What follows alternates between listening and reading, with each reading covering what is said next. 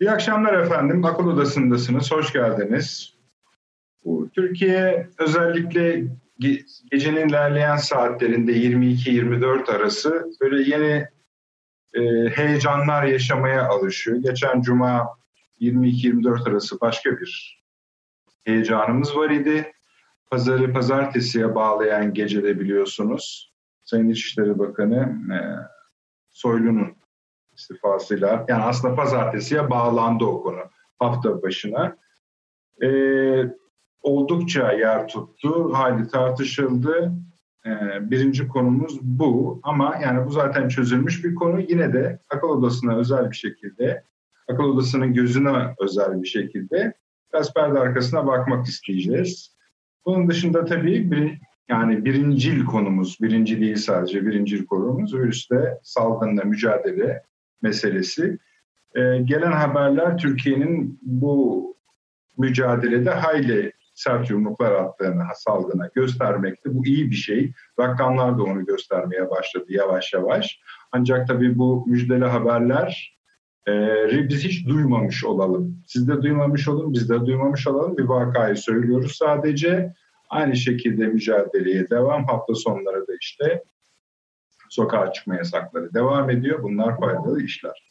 Bunun dışında daha doğrusu buna bağlı olarak efendim e, Amerika Birleşik Devletleri'ne muhakkak bakmak zorundayız. Çünkü artık yarım milyonun üzerinde vakalardan günlük New York'taki rakam 12 bine doğru gidiyor.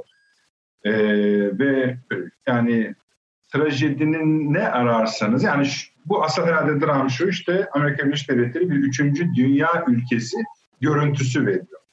Akıl odasında sıkça tartışıldığı üzere bunun anlamını biz hep konuşuyoruz, konuşmaya da devam edeceğiz. Fakat Rusya hep merak ettiğimiz, yani Rusya'yı da merak ediyorduk.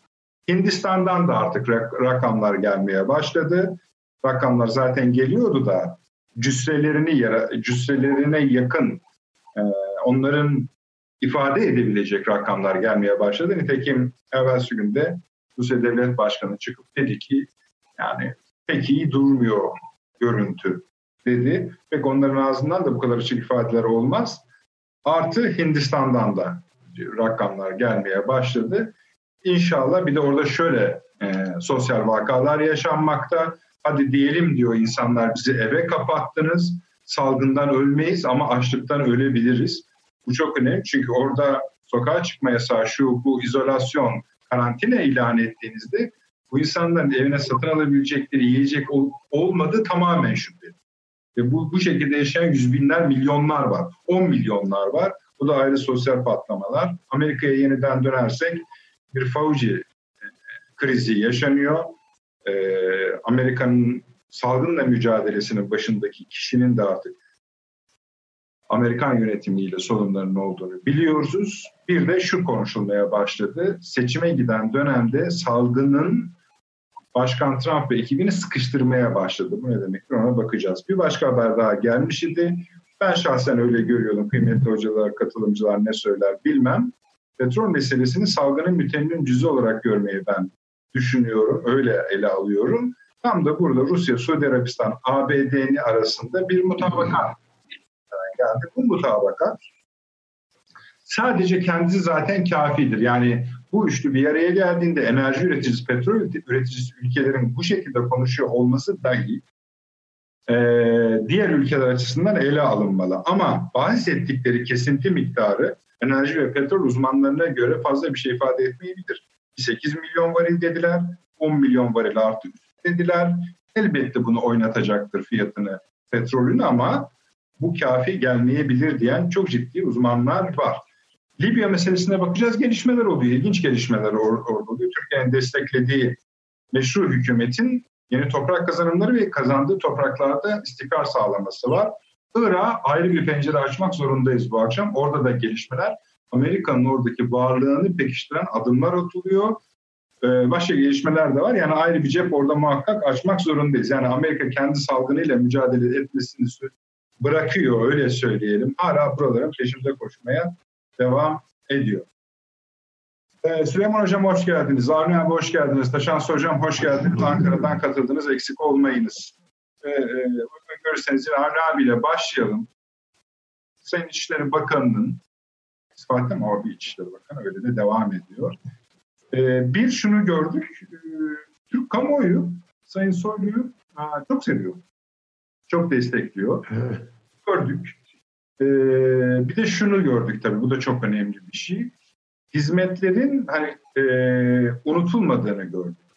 Yani insanlar bahsederken Sayın Cumhurbaşkanı da öyle yaptı biliyorsunuz istifasını reddedir, reddederken Sayın İçişleri Bakanı'nın görev yaptığı görevleri, hizmetleri, verdiği emekleri saydı. Ona göre dedi.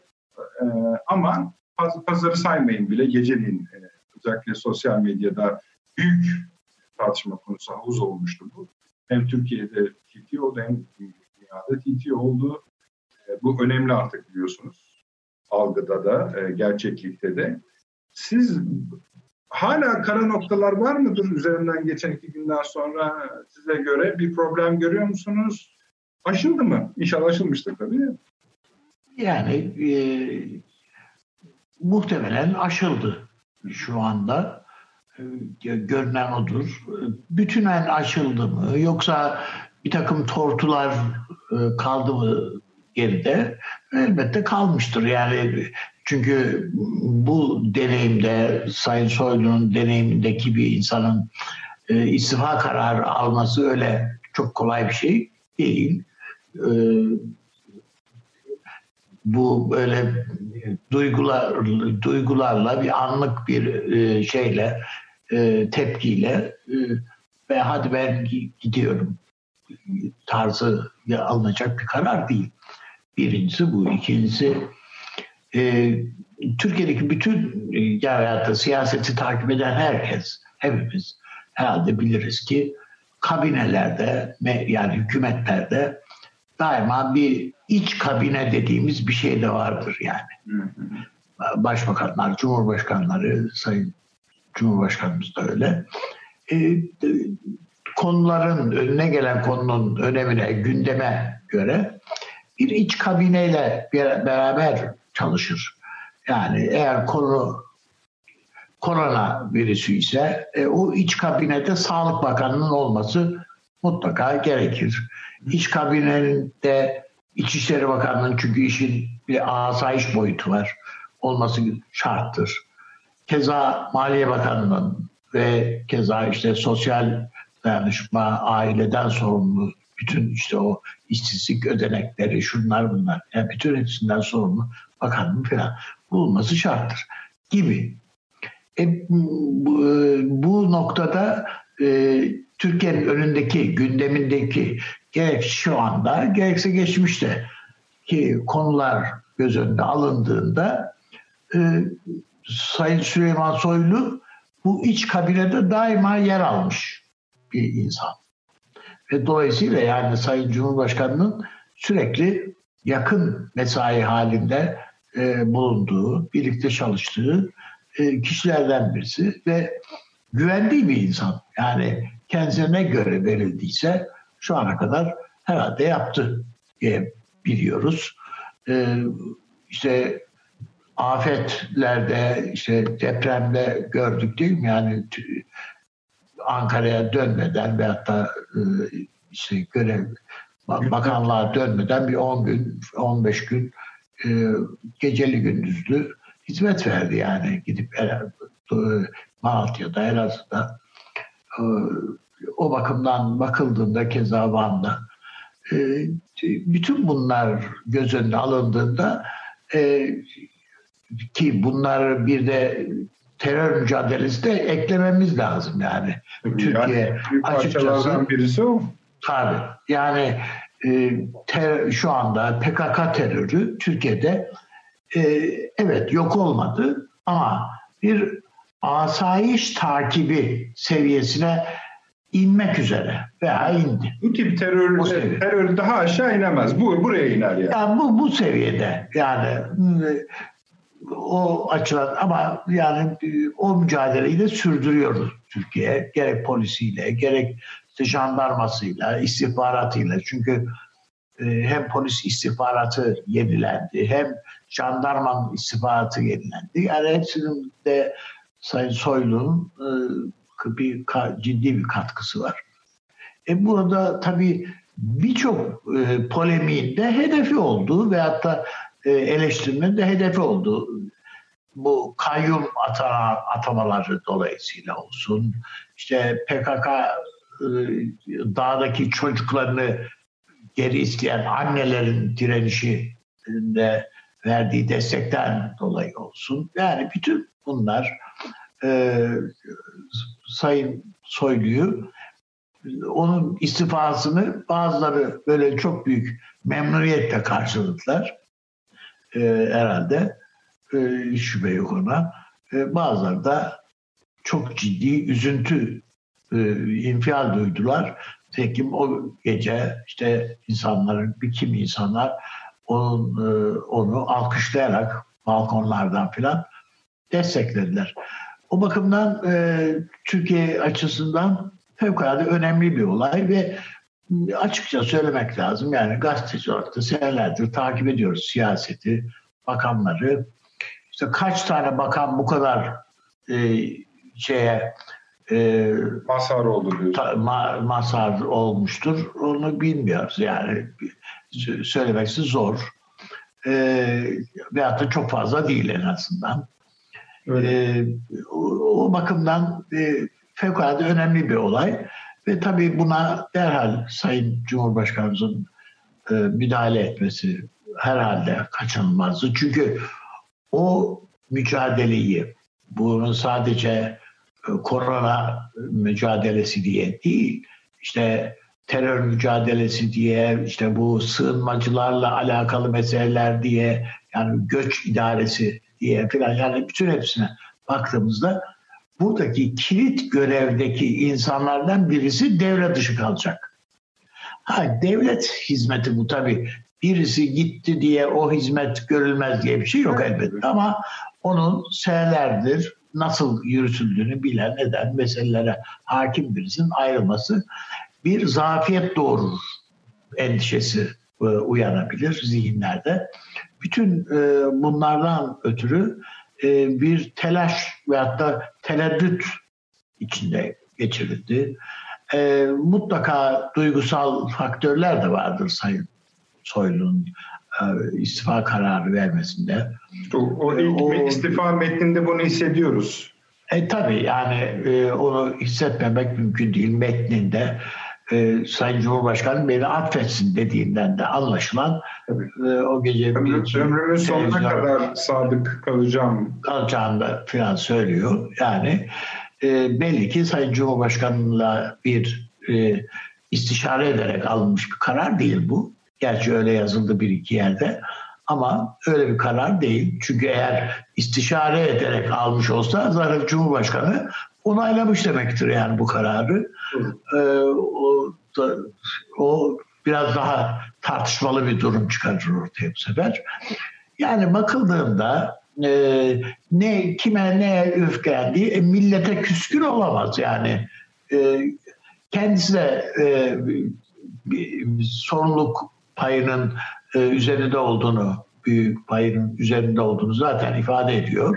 O gece yaşananlar, e, sokaklarda yaşananlar hakikaten Türkiye'ye yakışmadı açıkçası. O tabloları, o fotoğraflara layık değiliz. Üstelik de bunlar hadi diyelim ki İstanbul'un, Ankara'nın e, dar gelirli semtlerinde yaşanan fo- şeyler, fotoğraflar, kareler olsa e, diyebilirsiniz ki insanlar işte kimi bilgisizlikten, kimi e, endişeleri daha yoğun falan diye e, o bölgelerde olmuş olabilir derdiniz. Ama hayır değil. Gelir grubunun yüksek kesimlerin yaşadığı semtlerde yaşandı bu hadiseler.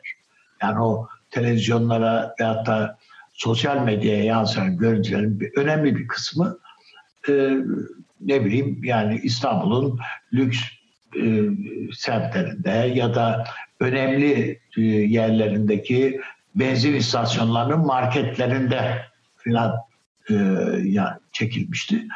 O bakımdan ya bu işin öyle bilgiyle, bilgisizlikle, cahillikle veya okumuşlukla filan bir alakası yok. Ama tabii ki millete bir öfke, kızgınlık olamaz ama sistem eden ya da eleştirel bir takım şeyler ortaya koyanların bir kısmının da siyasetçiler olduğu ve bunların şu veya da bu şekilde Sayın Soylu'ya ulaştığı filan onu da herhalde göz ardı edip etmememiz lazım. Mutlaka öyle bir şeyler de olmuştur. Bütün bunların etkisiyle böyle bir tablo yaşandı.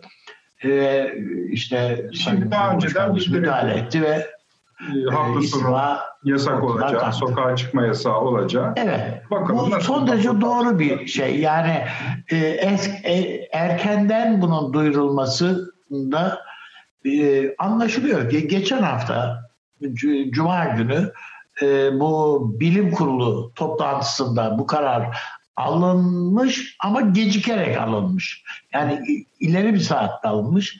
Keşke erken bu toplantıda bu karar alınsaydı. Belki tereddütler e, yaşandı. Sayın Cumhurbaşkanı'nın da onayı gerekir. Çünkü onunla da istişare edilmesi gerekir bu tür şeyde. Belki tereddütler yaşandığı için geç saat, saat gecikti falan filan. O genelgenin yayınlanması da, hazırlanması ve yayınlanması da o da zaman alıyor. Neler dahil olsun bu yasak kapsamı dışında sayılsın. Her şeyi yani, düşünmeye gayret ediyor. Yani, evet yani bütün bunlar da o bir saatlik zaman dilimi bile insanların çoğunu işte sokaklara dökmeye yetti zaten. E, iki gün işte istediğimiz kadar eleştirebiliriz. Yani iki gün aç kalsanız ne olur? Ekmek yemeseniz ne olur? Kola içmeseniz ne olur? Falan diyebiliriz. Bunları söylemek mümkün. Ama Bisküvi almasanız yaşandı. ne olur? Evet. Yaşandı yani bunlar diye düşünüyorum. Geçmiş olsun öyle söyleyelim. Evet. Ee, bakalım bu hafta nasıl olacak? Süleyman Hocam siz ne söylemek istersiniz? Bu konu üzerine? E, e, bir kere çok tarihsel bir süreçten geçiyoruz. Yani 100 yılda bir olan bir hadise geldi bizi buldu. Şu an dünyada el yerim sağ olan ne kadar kütle varsa, insanlık kütlesi varsa onu buldu. Gencinden yaşlısına. Ee, böyle bir sürece hazırlık yapılabilir miydi? Yani bunu yapan bir devlet olsaydı, yani böyle büyük çaplı bir salgına önceden hazırlanan, hastanelerini hazırlayan, işte lojistiğini hazırlayan vesaire bunun tatbikatlarını yapan bir devlet olsaydı bugün dünyada derdik ki yapan varmış ama yok. Bu süreci dolayısıyla tecrübe öncesi yani a priori bir süreç bu. Bunu yönetmek zorunda devletler, kurumlar, müesseseler her neyse. Bunu sıfır hatayla götürmenin bir kere imkanı yok. Yani herkes en hazırlıklı olan bile, en donanımlı olan bile burada bir hata yapacaktır. Bugün yapar, yarın yapacaktır, dün yapmıştır vesaire. Önemli olan biraz mukayeseli baktığımız zaman bu hataların yoğunluğudur. Ben öyle bakarım. Mesela Amerika'nın karnesi, bu konuda karne dağıtılsa herhalde yani ikmale kalmasını bile düşünmeyiz. Yani bu sınıfı Hmm, başaramadığı e, sene kaybetti deriz yani. Karnesi hiç iyi değil. E, işte ona göre İspanya'nın bir karnesi var, İtalya'nın, Türkiye'nin de bir karnesi var. Türkiye'nin karnesi gene iyi karnelerden bir tanesi. Bir Bu hataların yoğunluğu kadar Süleyman Hocam niyete de bakmak gerekiyor herhalde değil evet, mi? Yani biraz şimdi sakin değerlendirmek lazım. Yani böyle sıfır hata herhalde sıfır hata Allah'a mahsus bir şey yani insanlık her tecrübede bir hata riskini e, yanında taşır ve hukuk de fiile her şekilde geçebilir. Şimdi dolayısıyla bu sokağa çıkma yasağı meselesinin bir bir zorunluluktan kaynaklandığını öngörebiliriz. Yani tıp çevreleri, başta halk sağlığı uzmanları ilk günden beri bu acı reçeteyi söylüyorlardı. Yani bu işi önlemenin yolu tam tecrittir, bu da sokağa çıkma yasağı kararlarıyla ancak uygulanabilir. Ama şunu da ilave ediyorlardı. Diyorlardı ki yani bu tabii biz tıpçıların bakışı. Tıbbi sahiplerle düşünüyoruz biz. Ama siyasal karar alma noktasına gelindiği zaman başka sahipler var. Başka değişkenler var. Dolayısıyla biz söyleyeceğimizi söyleyelim. Gerisini gayrısını devlet bilir. Ve bugüne kadar bu sokağa çıkma meselesine e, Türkiye Cumhuriyeti Devleti oldukça mesafeli baktı. son anda böyle bir karar alındı. Yani bunu gerektiren şartlar eminim var ki yani bunu yapmalıyız dediler. Ha bunun zamanlaması, sunumu bence sorunlu oldu. Yani sunumu şu. Şimdi 2-3 saat kala bu kararı açıklıyorsunuz ama bunun bir yönetilmesiyle ilgili meseleler var. Yani mesela lojistiği nasıl sağlanacak? Şimdi su meselesi nasıl hallolacak? Ekmek hani gofreti, kolayı falan bıraktık. Ee, bu kadar çok sayıda tiryakinin olduğu yer işte tekel ürünleri nasıl dağıtılacak? Sigara mesela nasıl dağıtılacak tiryakiler için? Şimdi bunlar tabii e, içinde anlatılabilseydi bunun belki hani bir derece daha iyi yönetilebilirdi. Ama pek öyle olmadı. Ya da insanların o önlemleri e, duymaya sabırları o an olmadı. Çünkü iki saat, üç saat hesabı yaptılar ve dışarı çıktılar. Şimdi bunu zaten gerek e, Sayın Cumhurbaşkanı gerek bizzat bu meselenin odağında olan e, İçişleri Bakanı e, Sayın Soylu da kabul ediyorlar zaten. Yani burada bir şey oldu. Yani bir, bir sıkıntı oldu. Şimdi insanları suçlama meselesi ben bu, bu e, düşüncede değilim. Yani bakınız mesela e, insanların çocuklar Türkiye hala e, çocuk sayısı itibariyle ya da doğurganlık itibariyle fena bir noktada değil. Yani bayağı çocuklar var ailelerde. Şimdi bu çocukların sayısız ihtiyaçları var. Aileler onları daha küçük olanları da var hocam. Bebekler var. Onların ihtiyaçları bambaşka yani.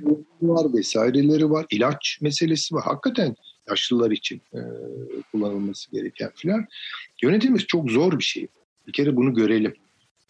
Ee, belki bunlar hani mesela bir gün evvelinden olsaydı belki daha ıı, az bir yoğunluk ıı, falan yaşardık.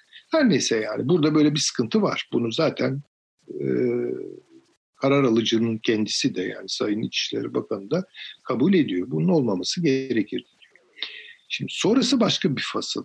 Yani Süleyman Soylu'nun İçişleri Bakanlığı'ndaki performansını e, gündeme getiriyor. Şimdi bu kim ne derse desin son derece başarılı bir İçişleri Bakanı. Evet. Yani bugüne kadar performansı bunu gösteriyor. İçişleri Bakanı. sizin, evet. evet. Ne beklersiniz yani İçişleri Bakanları yani sonuçta birinci sınıf emniyet amirleridir bunlar. Yani bir numaralı emniyet amir, amirleridir ve odaktaki meseleleri asayiş, düzen vesaire. E, Türkiye bir terör ülkesi. E, terörle olan mücadelesine bakıyorsunuz. Çok muazzam bir performans. Yani gecesine gündüzüne gecesini gündüzüne kattığını duyuyoruz. E, ve ortada bir başarı var. Şimdi dolayısıyla bu insanın bir anda böyle bir e, aksama üzerinden tasfiye edilmesini birileri istedi. Ben bilemem. Yani siyasetin içinde neler var, ne odaklar var, ne hücreler var, ne yapılar var. Ee, ve bunlar genellikle de biraz perde arkası unsurlar olduğu için. Yani bunu muhalefetten başlatabilirsiniz. Hatta belki AK Parti'ye de yakın çevreler içerisinde. Yani Süleyman Soylu'nun bir takım uygulamalarından canı yanmış insanlar da bunu isteyebilir. Bilemiyorum. Avni Bey şey demişti, yani AK Parti içinden de eleştiri gelmişse Sayın Bakan bunu kaldıramamış olabilir demişti. Yani orada başka şeyler, yani başka hesaplar bu hesaba yatırılıyor. Şöyle bir hesap kabarıyor orada yani. Bu da tabii anormal bir durum. Anormal bir durum. Şimdi dolayısıyla Süleyman Soylu bence e, başarılı bir siyasetçi, tecrübeli bir siyasetçi, bir de e, kabiliyetli bir siyasetçi. Yani bazı insanlara bakarsınız mesela bu adamın siyasette ne işi var dersiniz. Bazı insanlara bak, bu adam siyaset için adeta yaratılmıştır. Yani. Böyle bir insan. Dolayısıyla genç de bir insan genç bir siyasetçi. Dolayısıyla bir geleceği de var. Oturdu hesabını yaptı. Hocam bir ilave şey söyleyeyim. Yani babası e, Süleyman Soylu'nun Demokrat Parti İstanbul İl Başkanı'ydı. Tabii tabii. Yani, yöneticisiydi. E, kendisi de zaten yakın zamanda Demokrat Parti Genel Başkanı. Ondan sonra Sayın Cumhurbaşkanı ile anlaştı filan yani. Çocukluğundan itibaren siyasetin içinde birisi. Bravo. Bravo. Yani Süleyman Soylan çekirdekten yetişme siyasetçileri evet, de evet, evet. böyle emaneten seçilip milletvekili olmuş, gelmiş, gitmiş falan böyle bir insan Doğru. değil. Dolayısıyla e, hesabını yaptı. Yani hayatı siyaset den ibaret olan bir insanın e, yapacağı bir muhasebeyi yaptı ve yani madem öyle dedi o zaman ben de ayrılıyorum. Şimdi tabii buna karşı bu, bu hakikaten bir tür hani siyasi siyasetle poker arasında çok ilişki kurulur. Bir tür poker hamlesiydi. Yani söyleyelim. Ha bundan e, illa kazanacağım diye de hesap yapmadı. Ama kazanmasının da bence çok muhtemel olduğunu gördü. Çünkü kitle desteği var. İkinci bir unsur EHP yani Cumhur İttifakı'nın en önemli e, kesimlerinden ikincisi. E, onun e, tabanı tarafından da çok seviliyor. Yani milliyetçiler çok, çok seviyorlar onu. Dolayısıyla yani bu kadar da yalnız bırakılmayacağını kendi de gayet iyi hesaplamıştır bence ve bu kartı ileri sürdü. Yani Sayın Cumhurbaşkanı genel dengeleri gözetti. Bir, çünkü o en yüksek sorumluluk mevkiinde. Yani diyelim ki bütün duygularından arındı. Yani Süleyman Soylu'ya dair kişisel sempatisi vesaire çok böyle hani reel bir muhasebe yaptı. Orada bir kere Cumhur İttifakı açısından böyle bir şeyin çok gereksiz ve yanlış olacağını gördü. İkincisi Süleyman Soylu'nun performansına baktı. Yani bu adam niye kaybedelim yani durduk yerde. Dolayısıyla ön aldı ve süreç bir şekilde tamir edilerek e, ne diyelim rehabilite edildi, tedavi edildi. Artık bunun üzerinde de çok durmamak lazım. Benim, ben de aynı fikirdeyim. Evet yani benim üzerinde durduğum şey şu. Şimdi ben böyle muhalefet söylemini falan böyle hakikaten mal bulmuş mağribi gibi her şeyi atlamak en küçük açık falan bunlara gerek yok. Yani hakikaten çok ulusal ölçekli bir sorunla karşı karşıyayız. Burada bırakın insanlık ölçeğinde bir sorunla karşı karşıyayız. Yani bu artık böyle günlük itişler, kakışlar, o gelsin, bu gitsin, o onu yapsın, bu bunlarla gitmeyecek, bunlarla yürümeyecek. Ee, dolayısıyla bu tip eleştirilerin de yani böyle bir süre devam edip daha sonra sönümleneceğini tahmin ediyorum. Çok ciddi kamuoyu tarafından zannetmiyorum. Peki. Şans Hocam sizden de bu konudaki görüşlerinizi alalım. Ondan sonra şu dünyaya doğru açılmaya başlayalım Türkiye üzerinden. Efendim şimdi bu tabii önemli bir konu kesinlikle. Hani e, pazar akşamı yaşanan süreç ben birkaç katmanda bakmak gerek diyorum. Hani sıhhi, idari, siyasi ve ahlaki bir boyut var e, aslında bence bu olayda. Sıhhi boyutta şöyle şimdi e, bu tam bir kapama, tam bir karantina olsun mu olmasın mı tartışmalar dünyanın pek çok yerinde yürüyor aslında. Mesela işte İtalya, İspanya tam kapama yöntemini seçti. İngiltere yarım gibi bir sistem uyguluyor. Amerika neredeyse uygulamıyor. Brezilya öyle, Rusya öyle. İsveç e, sürü bağışıklığını beklediğini açıkladı. Ya bunlar e, tıbbi anlamda tartışmalı konular. E, ancak anladığım benim hani bizim e, Türkiye'de e, belirli bir bilim kurulu oluşturuldu. Bu bilim kurulu bilimsel anlamda çeşitli tavsiyelerde bulunuyor. Fakat bu iş bilimsel değil tabii ki sadece. Yani bir pandeminin yönetimi işi e, bilimsel verileri ortaya koyan e, kurulun görüşlerini alarak idari bir süreçtir. E, o çerçevede hani o idari süreçte anladığım kadarıyla hafta sonu için sokağa çıkma yasağının olması gerektiği konusundaki karar ya da o bilimsel veri geç ulaşmış belli ki idari süreçlere. Bu idari süreçlerde de şöyle söyleyeyim efendim şimdi e, Seyfi Hoca, Süleyman Seyfi Hoca söyledi yani İçişleri Bakanlığı çok önemli bir kurumdur Türkiye'de. Sadece asayişte değil şöyle ben e, hep örnek veririm birinci sınıf öğrencilerine. E, herhangi e, bir hastalığı, bir rahatsızlığı olan hasta hastaneye gittiği zaman ilk başta dahiliyeye gider. Tam olarak ne olduğunu bilmez zaten. Dahiliye doktoru onu yönlendirir diğer uzmanlık alanlarına. Bizde de dahiliye nezareti böyledir aslında. Tamamını kapsayan bir mahiyeti vardır, geniştir yani bakanlığın kuruluşu aklı itibariyle. O yüzden de büyük bir sorumluluktur İçişleri Bakanlığı gerçekten. Bu tarz pandemi yönetiminde de ee, anladığım kadarıyla e, Sayın Bakan daha da e, bu bakanlığın tarihinden aldığı birikimde daha da etkin olmak istedi. Belki daha koordinatif anlamda e, daha fazla yetki talep etmiş olabilir. E, bu da al, alınamamış olabilir. Çünkü Avni Bey'in söylediği iç yapı yani iç bakanlık içi yapı da e, bir düşünce sistematiğidir. Bunların ikisi yan yana da yaşar zaten. Ama burada nasıl siyasi olarak çıkarmamız gereken husus biraz önce e, söylenen şeydir. e, Süleyman Soylu'nun aslında e, bir şekilde hem merkez sağ kökeni itibariyle AK Parti içerisinde siyasi bir aktör olduğu gerçeğidir. E, başarılı bir siyasetçi olduğu tartışmasız. Bu, bu çerçevede de hani siyasi anlamda da e, Süleyman Soylu'nun buradan ben iyi bir siyasetçi olarak çıktığı kanaatindeyim. E, işin ahlaki boyutu var dedim bir de bunların üzerine. Ahlaki boyut şu e, belki de en çok üzerine tefekkür etmemiz gereken husus budur herhalde. E, çok güzel izah edildi. Şimdi hastası olan var, e, cebinde parası olan var, olmayan var. Yani böyle bir süreçte e, hele böyle panik anında hiçbir şey olmadı. Yani Sayın Bakan da çıktı, hataydı dedi mesela. Bu hatanın üstünü kapatmak için işi millete yıkmak, milleti kabahatli çıkarmak bu işten bu hoş bir şey değil. Ee, ben çok çok üzülmüştüm. İlk bu pandemi olayı ortaya çıktığında takribi bir buçuk kadar, bir buçuk ay kadar önce Ukrayna'da Çin'den getirilen Ukrayna vatandaşlarına saldırmıştı ahali. Bir millet olamamak ne kadar acı demiştim kendi kendime. Çok da sevdiğim bir ülkedir çünkü çok hoş insanlardır. Ee, Ukrayna'nın e, ne bileyim işte köylüsü, işçisi, güler yüzlü Slavlardır böyle. E, yani yazık demiştim hani millet olamama hali işte bu. Bizim bu özellikleri göstermeye hiç yani yerimiz olmadığı çok açık. E, millet olmak demek empatiyle başlar her şeyden evvel. Birbirine sahip çıkmakla başlar, birbirini anlama çabası demektir. E, dolayısıyla yani hata olur. Bu olmayacak bir şey değil. Çok da güzel söyledi Süleyman Seyfi Hoca. Bunun örneği yok daha önceden.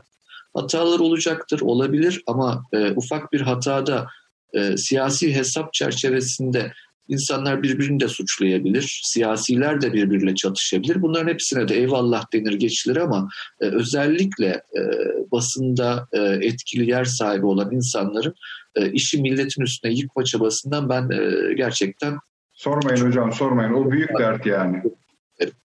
Ee, ama e, zannediyorum ki hani bu e, bu olay hani bu dört katmanda e, değerlendirmek gerekecektir diye düşünüyorum. Hani belki Avni Bey Üstadım hani daha konuyu açmak gerekirse eğer benim aklıma hep şey gelir mesela zordur böyle merkez sağ siyaset çok karmaşık bir siyasettir Türkiye'de gerçekten. Hani o anlamda belki birazcık 80'li 90'lı yıllara da bakarak belki daha iyi çözümlemeler de yapmak mümkündür diye düşünüyorum. Ama şimdi burada tabii hani madem o, o bana bir şey mi söyleyecektin? Bir Şöyle yani gerekiyor onu hatırlatayım dün, sana. Kısaca alayım. Dün, dün e, Sayın Cumhurbaşkanımızın akşam işte bu e, açıklamasında kullandığı bir tabir var.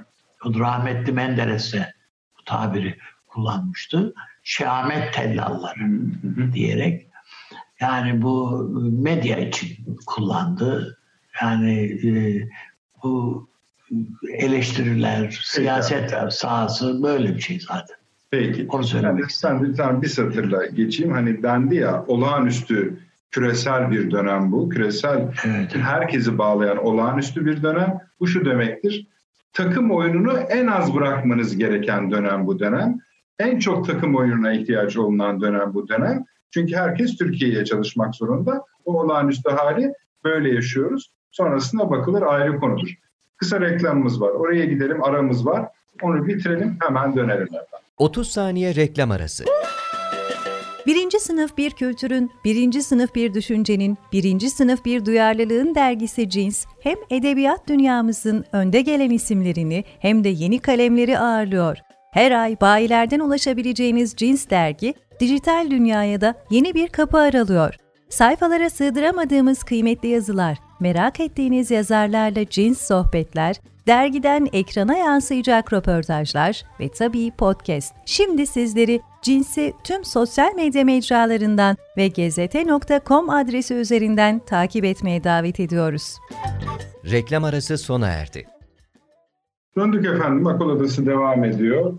Şimdi bir iki ufak parça var. Onları halletmek istiyorum. Bu arada ama şeyi söyleyeyim. Aklıma geldi e, arada. Süleyman Hocam hani siz dediniz ya olağan dışı bir süreçten geçiyor. Olağan dışı bir dönem. Dün de Bill Gates'in BBC'ye açıklamaları vardı. Dedi ki keşfedilmemiş bir alanda gördünüz bilmiyorum. Keşfedilmemiş bir dünya var artık dedi. Bu da ilginç bir laf yani. Önümüzü de göremiyoruz demek. Ne yapacağımızı da bilemiyoruz demek. Bu dönemde tabii bu tür iş adamlarının yürüttüğü fonksiyonlar da sonra belki çok tartışılması gereken bir şey.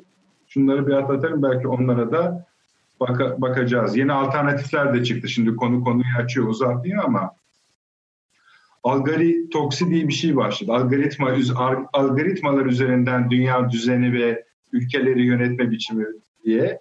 İşte bu da işte bol bol veri biriktiriyorsunuz. Sonra da bu verilerin nasıl değerlendirileceği meselesi e, masaya geliyor. O da yapay zeka demek. Böyle sürüklenip gidiyoruz yani. Bakalım başımıza inşallah bir iş gelmez. İki konuyu halletmek isterim. Bir IMF tartışmamız da oldu bu arada. Açılışta bahsetmedik ama e, şimdi bu IMF tartışması yine salgınla gelen bir şey. Türkiye'nin de IMF'den şunu söyleyenler var. Yani sanki dış yardım alsak, dışarıdan para alsak ne olacak diyenler var. Ama bu dün e, Sayın Cumhurbaşkanı öyle bir şey yok. Yani veya özü bu. Öyle bir şey yok diye kestire attı ama IMF meselesinin tekrar gündeme gelmesi bir de petrol meselesi. Yani petrolden ziyade petrol üzerinden Rusya, Suudi Arabistan, Amerika Birleşik Devletleri'nin konuşmalarına da çok kısa bir tur atalım istiyorum. Taşans Hocam sizden başlayalım bu iki konu. Hemen sonra ağır meselelere geçelim. E, bu IMF konusunda zaten e, konuşulan husus e, bir swap kanalının açılması mevzu. Yani o bir imkandır. Yani şey değil, e, IMF'le bir standby anlaşması vesaire gibi bir şey değil. E, IMF'in tüm üye ülkelerle beraber yaptığı, yürüttüğü üye ülkelere bu olağanüstü dönemde sunduğu bir imkan aslında sadece. E, o imkan e, kanalının elde tutuluyor olmasında da e, herhalde kimsenin bir zararı yoktur. E, Türkiye'de zaten hani... Yok biz yine e, tutmasak olmaz mı? E, yani bu böyle şeyler efendim imkan elinize verilmişken niye e, siz onu kullanmayasınız? E, olur da ihtiyaç olur vesaire gibi e, hem de tüm ülkeler bunu e, yaparken Türkiye'nin hani ayrıksı e, bir tutum sergilemek için bir özel bir ihtiyacı yok. Yani bir şey ispat etmek zorunda değil gerçekten. IMF ile olan ilişkiler gayet şeffaf bir şekilde yürütülüyor zaten. Hani iç kamuoyu açısından da hani bazen gerçekten çok doğrudur bir şey ama iç siyaset ona izin vermez. Şu an Türkiye'de öyle bir durum da yok. Velhasılı kelam yani bu IMF mevzu birazcık dediğim gibi o swap kanalıyla alakalı bir mevzu. Daha önceki IMF görüşmeleriyle karıştırılmaması lazım. Yeni bir imkan. Merkez Bankası'nın tutumu var tabii bu konuda. E tabii tabii. O, o var doğru. Doğru. Ee, diğer diğer konu bence daha önemli petrol mevzu. Petrol mevzunu siz başta e, söylediniz yani ben bunu artık virüsle beraber değerlendirme eğilimindeyim diye. E, hatta bunu artık Amerikan başkanlık seçimleriyle beraber değerlendirmek gerekecektir belki. E, çünkü orada ilginç bir şeyler oluyor gerçekten. E, şimdi Muhammed Bin Selman'ın e, bu e, konuda ön aldığı yani e, Veliaht Prens'in Suudi Arabistan'da belli. E, ve e, mesela başka bir adım daha attı işte 3-4 gün evveldi Yemen'de ateşkes ilan etti vesaire Muhammed Selman aynı anda. Şimdi bütün bunlar e, acaba acaba diyorum. Yani sadece spekülasyon yapıyorum. Bunları bilme şansım gerçekten yok ama e, bilebilecek olanlar için belki e, bir çerçeve sunmaya katkı sağlayabilirim. E, yani Muhammed Bin Selman e, Jared Bey'e, e, Damat Bey'e, Kuşner Bey'e çok mu kızgın acaba? E, acaba bu e, Rusya'ya karşı e, bu ani ata e, ve Yemen'den çekilmesi e, Trump'ın seçimleri kaybedeceğine dair bir öngörüsüne mi dayanıyor? E, acaba böyle bir öngörüde bulunmasını... Yani sizin bu cümlelerinizden ben şöyle anlıyorum. Yemen'de, Suudi Arabistan'ın Yemen'de durması, çekilmesi Amerikan evet. aleyhine bir durum diye söyleyerek başlıyor. Kesinlikle. Tamam. Kesinlikle. Kesinlikle. E, o bu açık elde var bir zaten. Çünkü Yemen'den Sadece çekilmesi... yenilmiş olamaz mı? Nasıl? Sadece yenilmiş olamaz mı? Ee, yani şu an bunu kabul edeceğini zannetmem. Yani yenilmiş olsa bile bu şekilde olmaz. O kabul etmesin. Değil mi? Vaka var ya ortada onun için söyledim. Ayla yıllardır sürüyor yani bu iş. E, haklısınız onda ama e, şu ortamda bunu yapması bir de yeni, yenilen yenilen çekilmesi tamam, başka türlü biliyorsunuz. Zafer naralarıyla çekilir. E, burada öyle bir şey de yok. E, şeyde kalmıştım yani acaba e, Trump seçimi mi kaybedecek diye düşünüyor. Böyle bir algı mı var e, Muhammed Bin Selman'da? Acaba böyle bir algıyı pekiştiren e, Amerika'nın şu an e, asıl e, rakibi olarak ortaya çıkmış olan e, Çin'le kurduğu yakın ilişkiler midir e, bunu pekiştirmesini sağlayan? Bu noktada Rusya e, kendisini Çin'le yakın görürken birdenbire Çin'den kazık yemiş olduğunu mu düşünmektedir? Çünkü petrol fiyatları değil sadece mevzu yani fiyatlardaki düşüş değil asıl mevzu istikrarsızlık. Yani fiyat düşebilir çıkabilir. Ee, onlar olabilir ve kontrol altında tutulabilir süreçlerdir. Ancak petrol fiyatlarına dair en önemli risk istikrarsızlık halidir. Ki bu kaldıraç piyasaları var malum işte bu kaldıraç piyasalarındaki finansal oyunlarla e, gerçekten çok büyük paraların el değiştirdiği açık aşikar.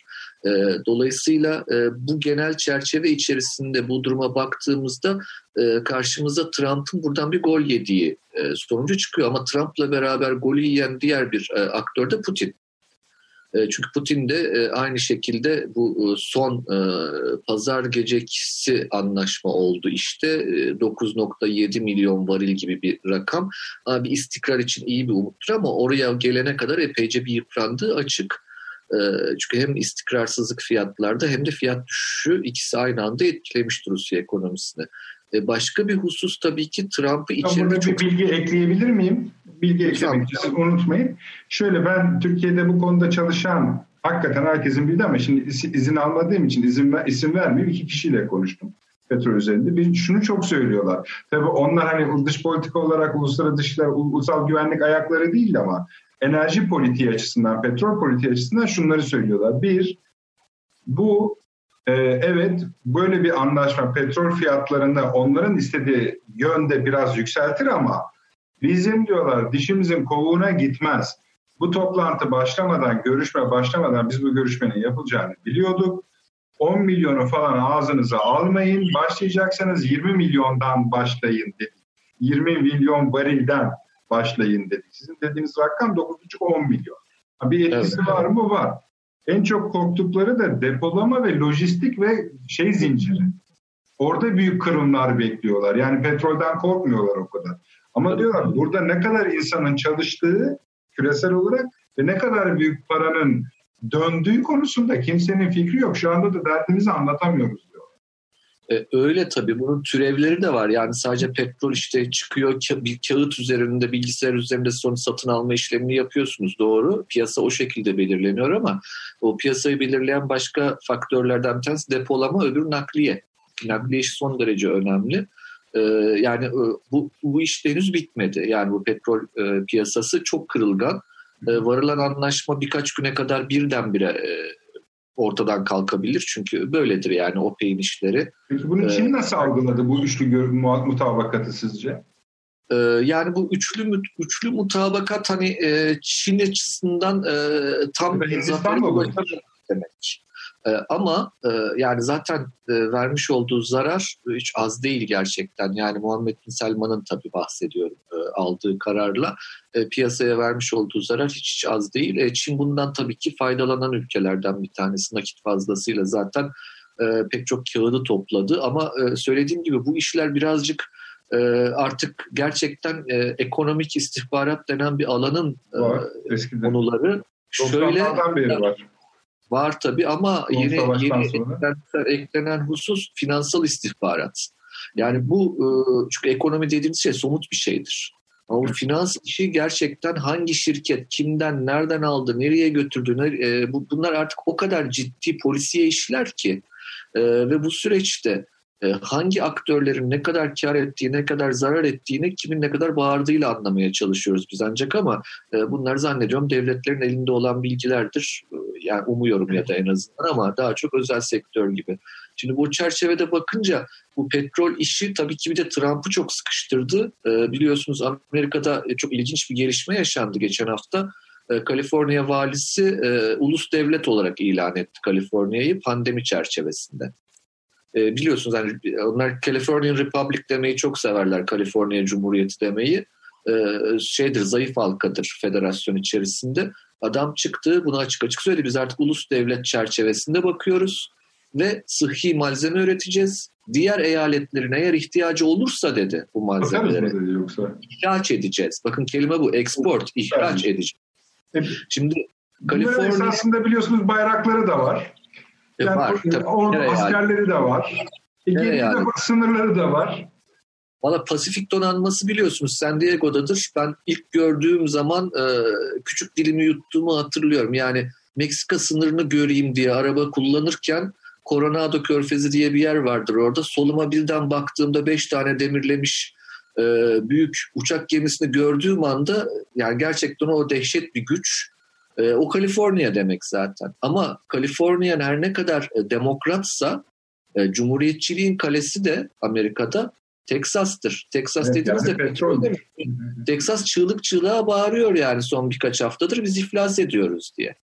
E, dolayısıyla Trump'ın hani bu sorunu çözmesi gerekiyordu. E, bir ön almaya çalıştı E, ama e, zannediyorum e, bizim hani çok dikkatle dünyada herkesin bakması gereken yer ben emin olun e, artık dilimde tüy bitti hatta şey e, mizah konusu bile olabilirim. Son 10 yıldır akademik konferanslarda da devamlı bunu söylüyorum.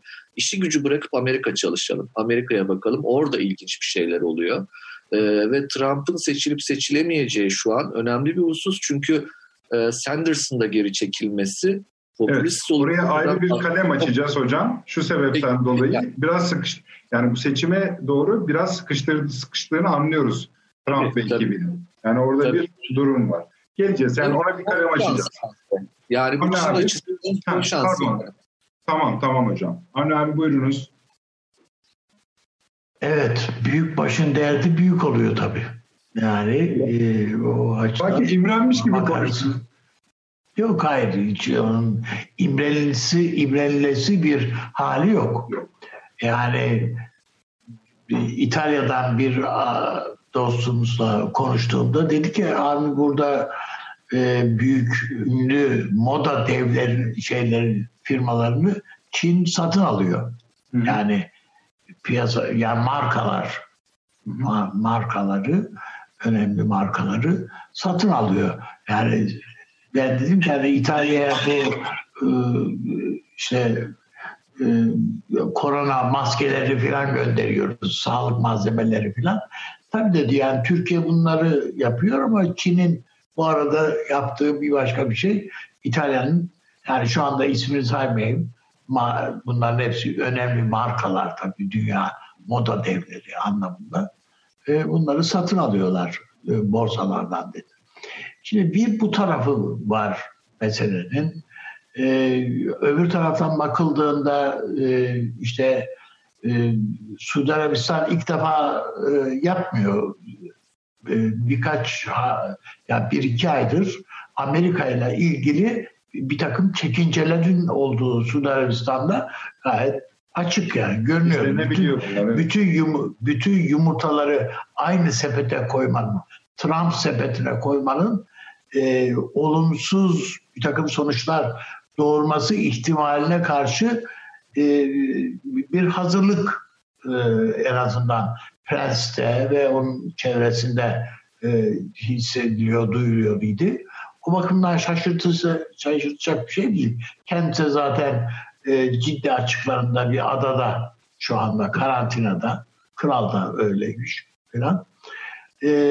O yüzden e, Suudi Arabistan daha müstakil bir tavır içerisinde olmak ihtiyacını hissediyor. Zaten bakıldığında da Amerikan seçimlerinde hakikaten e, Trump'ın 3 ay öncesine göre, 3-4 ay öncesine göre yani hiç ibreler Trump'tan yana gözüküyordu 4 ay önce.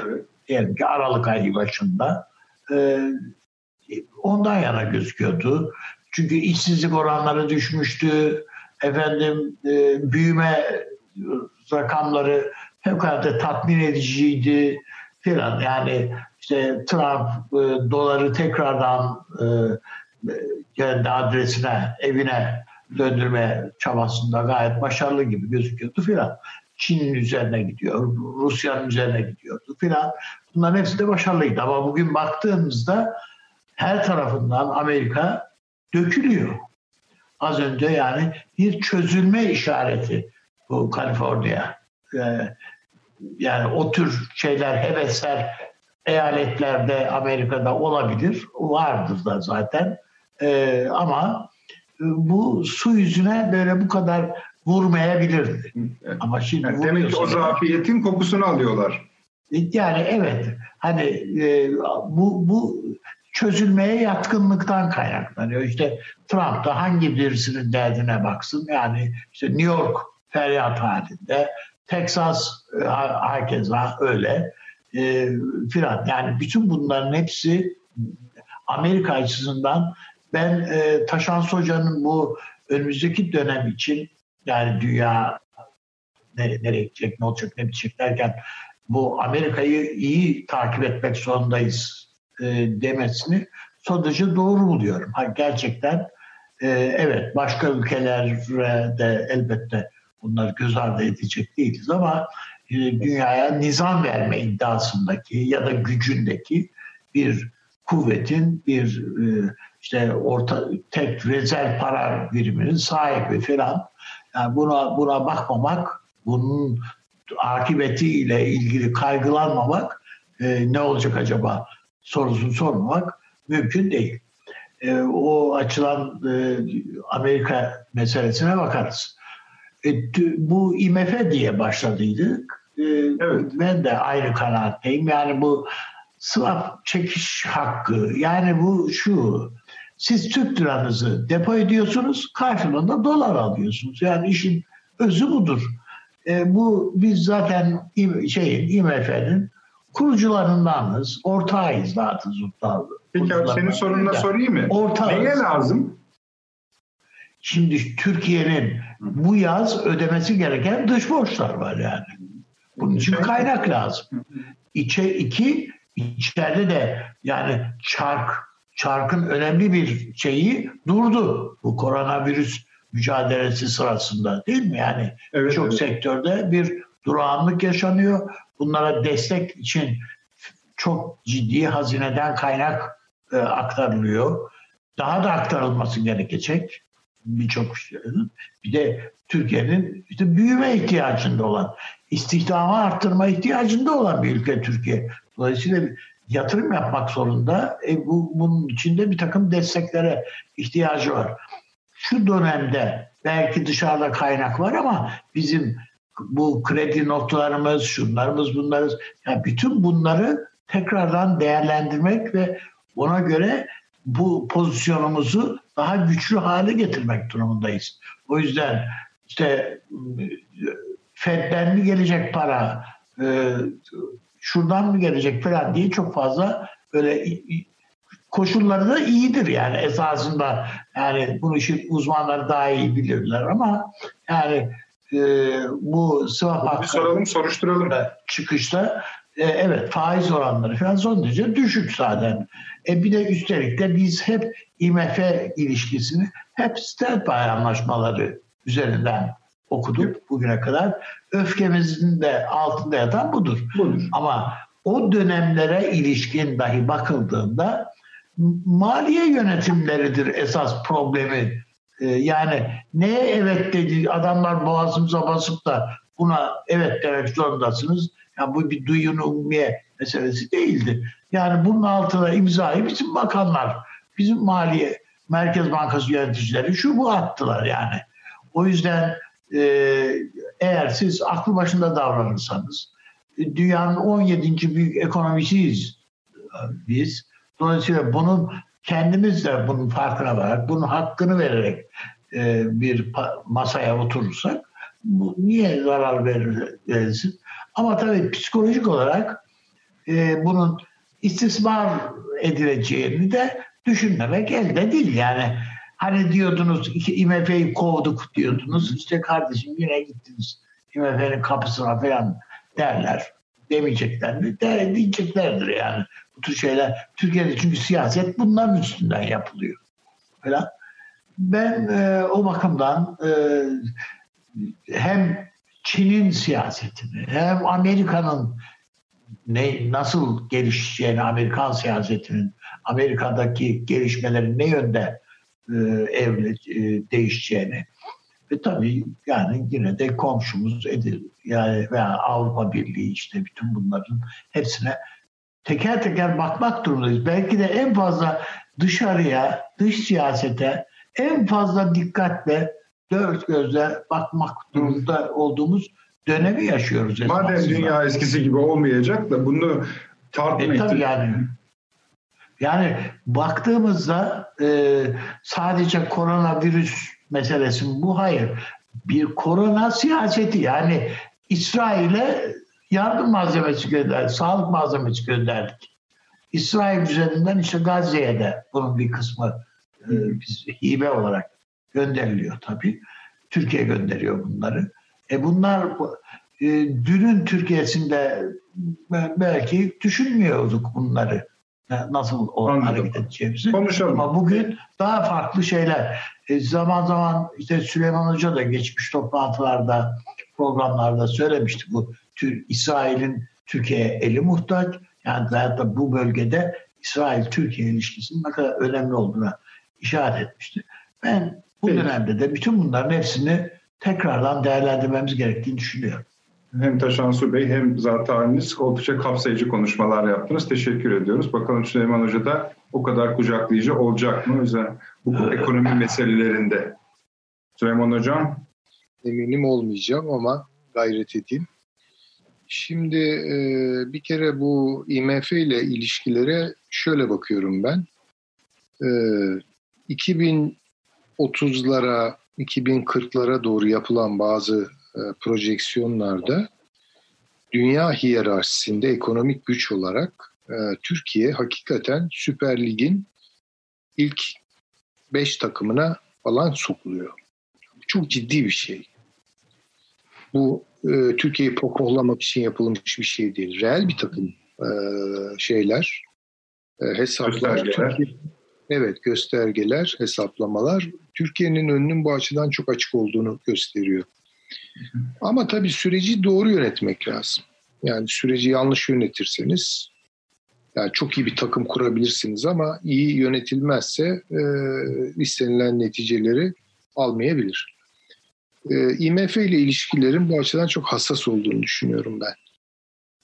E, swap biliyorsunuz takas demektir. Yani zaten swap mekanizmaları e, işliyor dünyada. Yeni bir takım kanallar açılıyor olabilir. Bunun da dolarizasyonla ilgisi olduğunu düşünüyorum ben. Yani dünyaya dolar pompalamakla ilgili olduğunu düşünüyorum. Bunu cazip kılmak için düşük faizler var tabii ki. Yani Türkiye bunlardan faydalanabilir. Ama ne, neye şifa olur bu? Dünyayı düşündüğümüz zaman, süreçleri düşündüğümüz zaman, ekonomilerin geleceğini düşündüğümüz zaman bunun çok fazla bir şeye e, şifa olacağını ben zannetmiyorum. Çünkü doların akıbetini takip etmek lazım. Yani dolar dünyada çok kötü durumda. Ve dolar imparatorluğu krizde. Amerikan yüzyılı krizde. Niye? Çünkü dolar krizde. Çünkü onu var eden, kuran tek unsur ya da çok önemli unsurların belki birincisi dolar. Ee, Amerika şimdi akıl almaz dolar basıyor. Amerika'da daha doğrusu akıl almaz dolar basılıyor. Ve Amerika bununla dünyanın ateşini düşürmeye çalışıyor ve kendi ekonomisini, dünyadaki genel dengeler ki kendi hegemonyasına hizmet eden dengeler bunları yeniden ayağa kaldırmaya çalışıyor. Bir kere bu bir aciz göstergesi. Bunu iyi bilin. İkincisi IMF tabii daha henüz ikinci açılımını yapmadı. Yani bir iki yerde denemesi var. Ukrayna'da bunun örnekleri var. İşte böyle standby anlaşmalarıyla filan götüreceği bir başka süreç var. Bu da tabii dünya ekonomisindeki krizlerin tırmanmasıyla bağlantılı bir şey. Bu gündeme geldiği zaman Türkiye'nin çok uyanık olması lazım. Ben açıkça şunu söylüyorum. Eğer Türkiye o tuzağa düşerse yeniden, IMF tuzağına düşerse o bahsettiğim, başta bahsettiğim projeksiyonlardaki beklentilerin çok dışında bir yere savrulur. Yani bunu bunu baştan bir kere koyalım. Ee, çünkü planlanan şey yani önce bir kere dolar üzerinden bir spekülasyon dönemi. Çünkü bakıyorsunuz dolara talep artıyor ama ortada dolar bulunamıyor. Kağıtlar dolaşıyor. Ee, İnsanlar nakit ihtiyacı içerisinde şirketler, devletler vesaire dolara bir hücum gözüküyor. Bunu yanlış anlamayalım. Bu doların e, hani nasıl söyleyelim ölümden evvel bir iyileşme anı falan vardır ya bir böyle aa sağlığına kavuşuyor falan dediğiniz bir ertesi gün gider adam falan. Bunun gibi bir şey. Buna aldamamak gerekiyor. Çünkü dolar imparatorluğu bitiyor. Ve hiçbir şeyi bence dolar e, düzeninden, dolarizasyondan ayrı değerlendirmenin bir e, e, ne diyelim ona e, kapsayıcı, ikna edici sonucu olamaz. E, petrole de böyle bakıyorum ben. Yani petrol diye bir şey yok. E, var da yani elbette var ama tek başına bir şey değil petrol. Çünkü petrolün hangi para birimi üzerinden üretildiği e, ve o para birimi üzeri hangi para birimi üzerinden satıldığı vesaire gibi şeyler önemli. Dünyada böyle çıplak, soyut bir enerji krizi olmaz.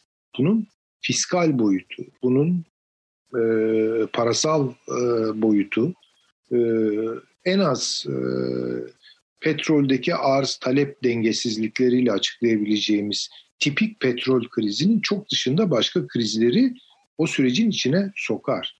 Ve benim gördüğüm de bugün yaşanan odur.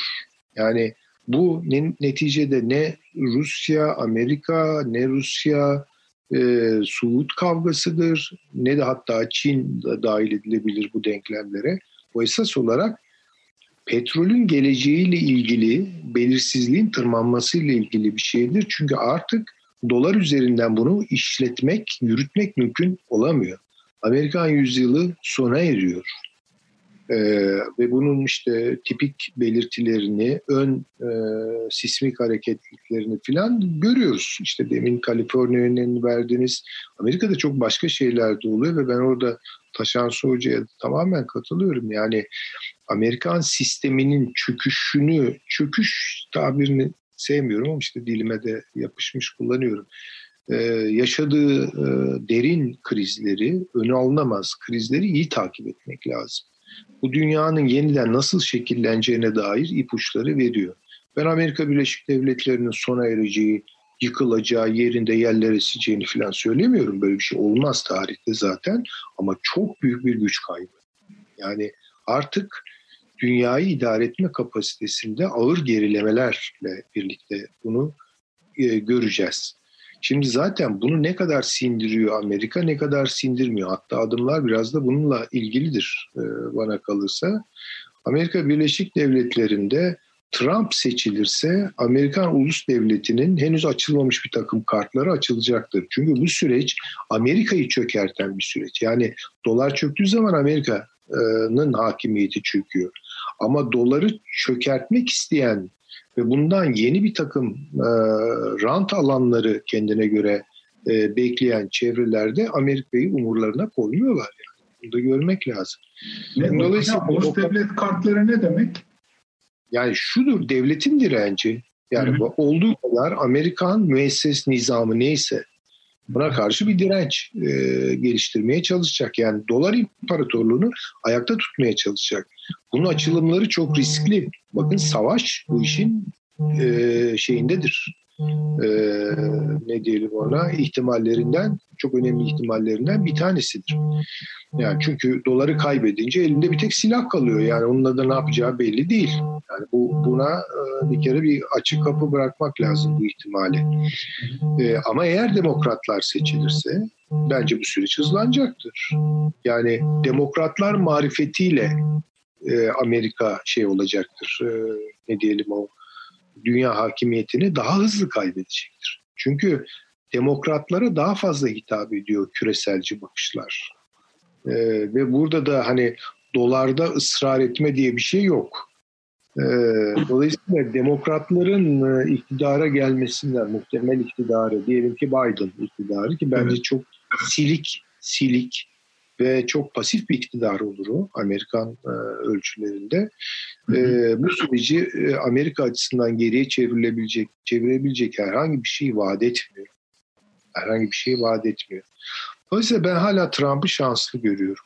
Bir de yani kamuoyuna falan baktığınız zaman işte o kriz anlarında tabii çok üzerine gidecekler. Yani Trump'ı yıpratmak. Şu anda, da, şu anda da gidiyorlar hocam.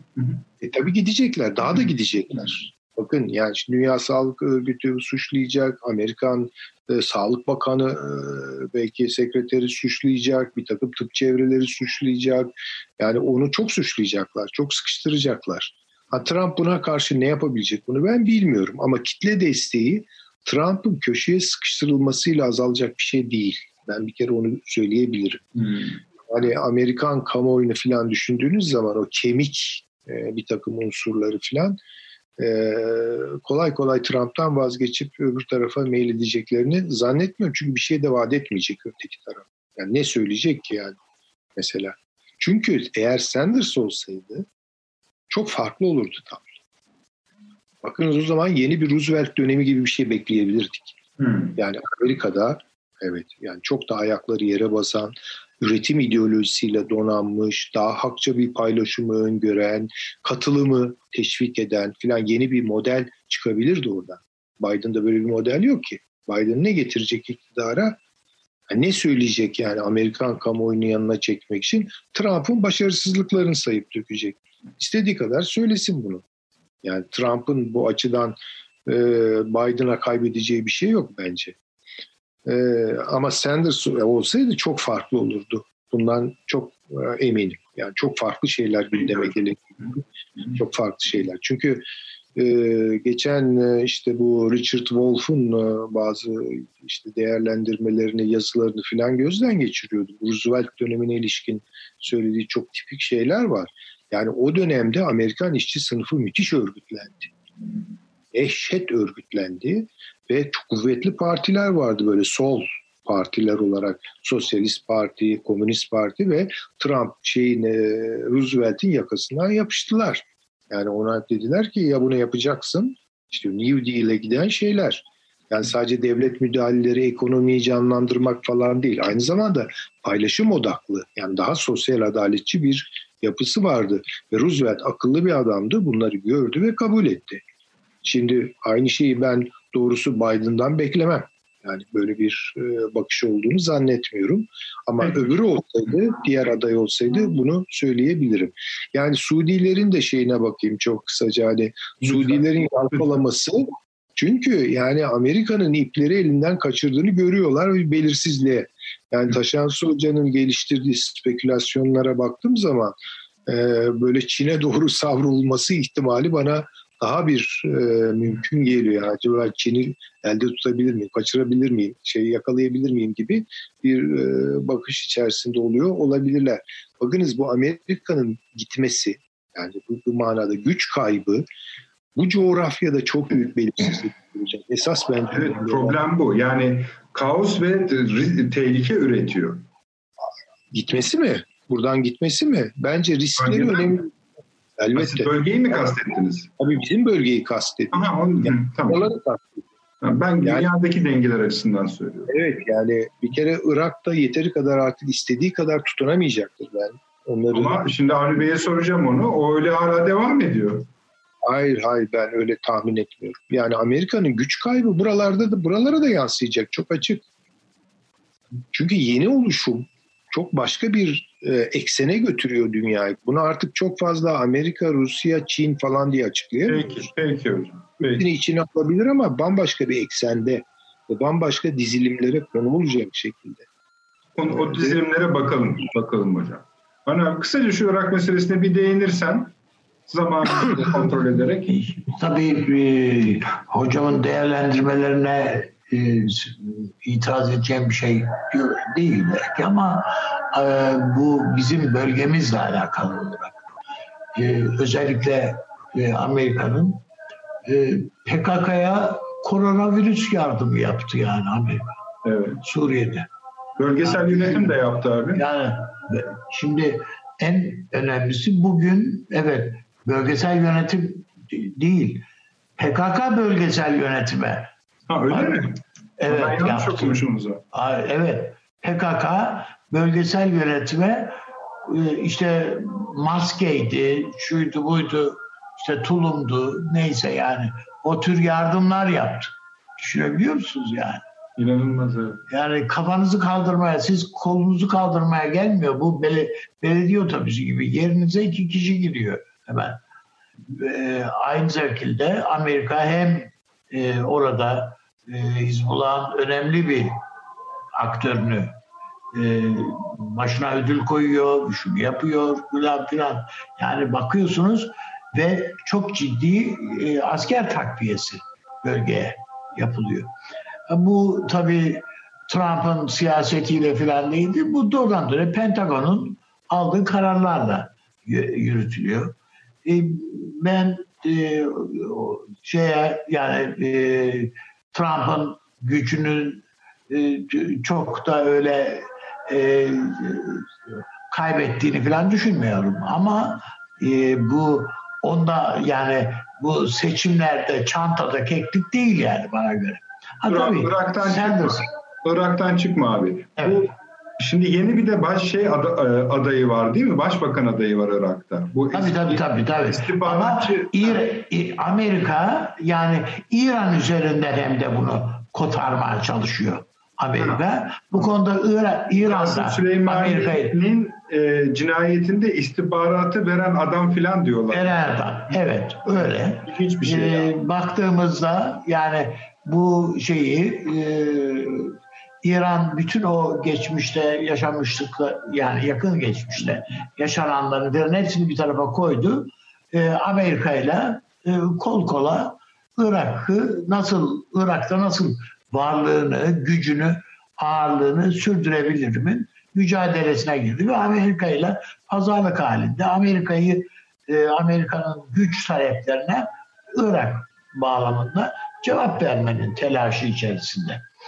Biz bu noktada biraz daha geride seyrediyoruz. İşte az önce dedim yani Kuzey Irak yönetiminin koronavirüsle alakalı şeyini e, PKK karşılıyor ihtiyacını düşünebiliyor musunuz? Yani ve Kuzey Irak yönetimi de e, bu Mesrur Arzani efendim e, daha önce de zaten öteden beri sö yani söylüyorum bu Irak, Kuzey Irak yönetiminin sorumlu lideri şu anda. Ee, Peki abi. Ama istihbaratın da sorumlusuydu ve Türkiye aleyhtarı bir adam. Ama nedense biz bu noktada biraz daha Peki. yani daha farklı bakıyoruz. Türkiye Devam. Evet. İkinci reklamımıza da gidelim. Ondan sonra Taşan Hoca'nın da eminim IMF petrol konularında söyleyecekleri vardır. Onları da dinleyeceğiz. 30 saniye reklam arası. Birinci sınıf bir kültürün, birinci sınıf bir düşüncenin, birinci sınıf bir duyarlılığın dergisi Cins, hem edebiyat dünyamızın önde gelen isimlerini hem de yeni kalemleri ağırlıyor. Her ay bayilerden ulaşabileceğiniz Cins dergi, dijital dünyaya da yeni bir kapı aralıyor. Sayfalara sığdıramadığımız kıymetli yazılar, merak ettiğiniz yazarlarla cins sohbetler, dergiden ekrana yansıyacak röportajlar ve tabii podcast. Şimdi sizleri cinsi tüm sosyal medya mecralarından ve gezete.com adresi üzerinden takip etmeye davet ediyoruz. Reklam arası sona erdi. Döndük efendim, akıl odası devam ediyor. Bir taşan hocama kısa söz vereceğim. Çünkü IMF meselesi var, petrol meselesi var. Bir şeyler söylemişti ama bir uyuşmazlık var galiba Hazirun arasında. Öyle mi? Ben böyle anlıyorum yoksa değil mi? Ya yok aslında e, şöyle hani e, ben ısrarla şunu söylemeye çalıştım. Bir imkan e, elde bulunmasında fayda yok IMF konusunda. Ama Ve, zaten Süleyman Hoca da Serp anlaşması düzeyinde tabii, bir tabii. ilişkiye karşı. Öyle değil mi hocam? Tabii tabii. tabii. Ee, yani o anlamda bir uyum olduğu kanaatindeyim ve petrol konusunda tabii Süleyman Seyfi Hoca çok daha hani seviyeyi yükseltip daha orta vadeli dolarla petrol ilişkilendirerek baktı süreci. O orta vadede e, benim Eknor'un çok e, iyi hakim olduğum konular değil. Ben de Süleyman Seyf Hoca'yı dinleyip öğrenmeye çalışıyorum o çerçevede ama yakın vadede baktığımızda hani petrol ve dolar ilişkisi şu an kopmuş değil. yani şu andan bahsediyorum kısa dönemde. hani o çerçevede ben de analizleri yapmaya çaba gösteriyorum. Ama hani buradan çıkarmamız gereken sonuçlar e, dünyayı ilgilendiren, dış politikayı tamamıyla ilgilendiren, uluslararası politikayı tamamıyla ilgilendiren sonuçlardır diye düşünüyorum. Çünkü e, burada alınan kararlar e, Süleyman Seyfi Hoca'nın bahsettiği e, yani devletleri de aşan artık e, farklı bloklar var, farklı bloklaşmalar var dünyada gerçekten ve bu e, ağırlıklı olarak sermaye çevreleri içerisindeki bloklaşmalar ama E, orada da tam bir e, şöyle söyleyeyim bizim alıştığımız devlet aklında gördüğümüz bir bloğun içinde olmanın gerektirdiği erdem ve e, öngörülürlük e, ilkeleri e, bu sektörde yok. Hı hı. Ki hatta devletlerde bile çok yoktur. Şimdi mesela benim hep e, vermeyi sevdiğim bir örnektir bu. E, İspanya İç Savaşı'nda mesela Stalin e, Hitler kendisine saldırmasın e, düşüncesinde olduğu için o dönemde.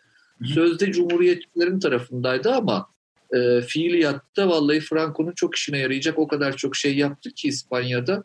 E, hani bir sosyalist devletin e, yönetiminin İspanya'da tutup da e, Frankistlerle işbirliği yapmış olması bile hani devletler arasında bile bu tarz blokların çok anlaşılır, e, her zaman sürekli olduğu e, manasını çıkarmamamız gerektiğini söyler diye düşünüyorum. Ama bugünün tamam dünyasında iş tamam. dünyası çok daha başka bir şey kesin. Şöyle yapalım Taşans Hocam.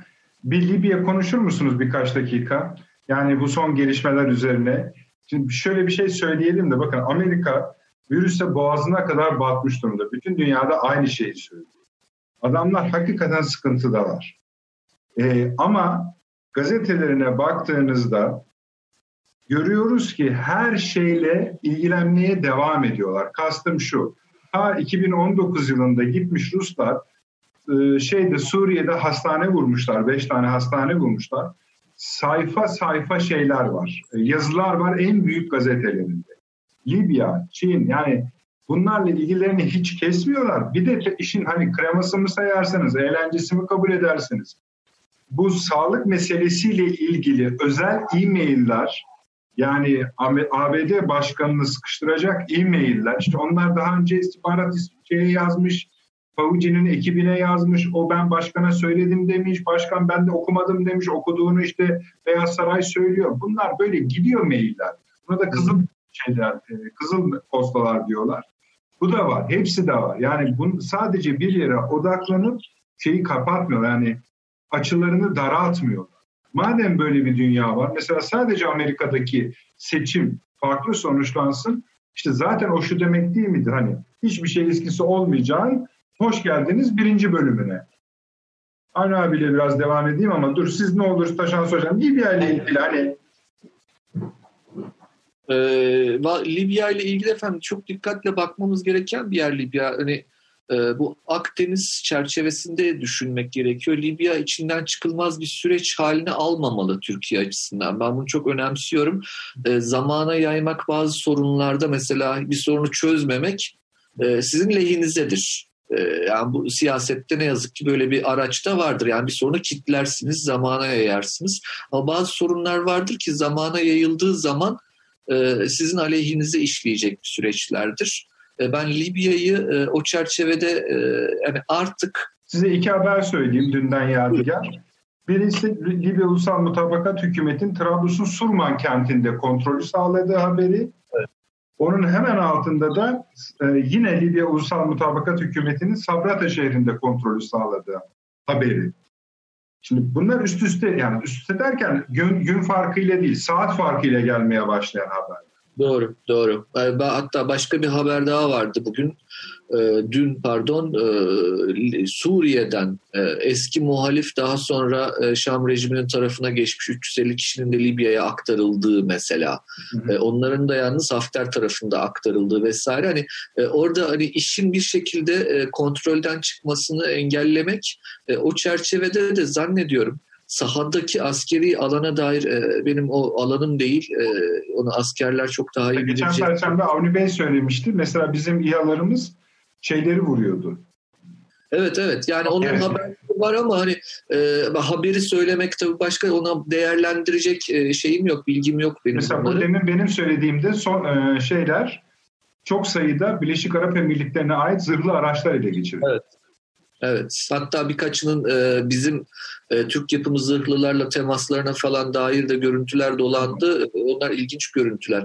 Ama ben şuraya gelmek istiyorum. Zannediyorum orada artık e, bir şekilde e, İtalya ile beraber, İspanya ile beraber, e, Tunus'la beraber. Yani bu, bu bir... Tamam, e, bir, anlamında başını sağlıyor Süleyman Hocam. E, ya e, e, ben ben tam da onu düşünüyorum aslında zaman zamanlama e, şu an gerçekten uygun bir zamanlama olduğu kanaatindeyim. Libya'yı Libya'da çözmek değil de Libya'yı daha fazla ortak yaratacak bir şekilde hani bir taşla kuş sürüsü avlamaya çalışıyorum belki ama e, hem Libya'yı çözmek hem de Libya'daki çözüm üzerinden Akdeniz'de bir e, daha geniş çerçeve yaratabilmek e, önemli olur diye düşünüyorum. Şu anda sanki bana çok uygun gibi geliyor çünkü Birleşik Arap Emirlikleri'nin epeyce yalnızlaştığı bir süreçten geçiyoruz. İsrail'e bu gönderilen tıbbi yardım malzemelerini ben çok önemsiyorum. Daha önceki programlarda da söylemiştim. Bu önemli bir diplomasi aracı bugün. Ee, yani Akdeniz kuşağı, Balkanlar, e, Orta Doğu ve Türkistan dünyasını mutlaka e, bu çerçevede Türkiye'nin e, kuşatması gerekir demiştik.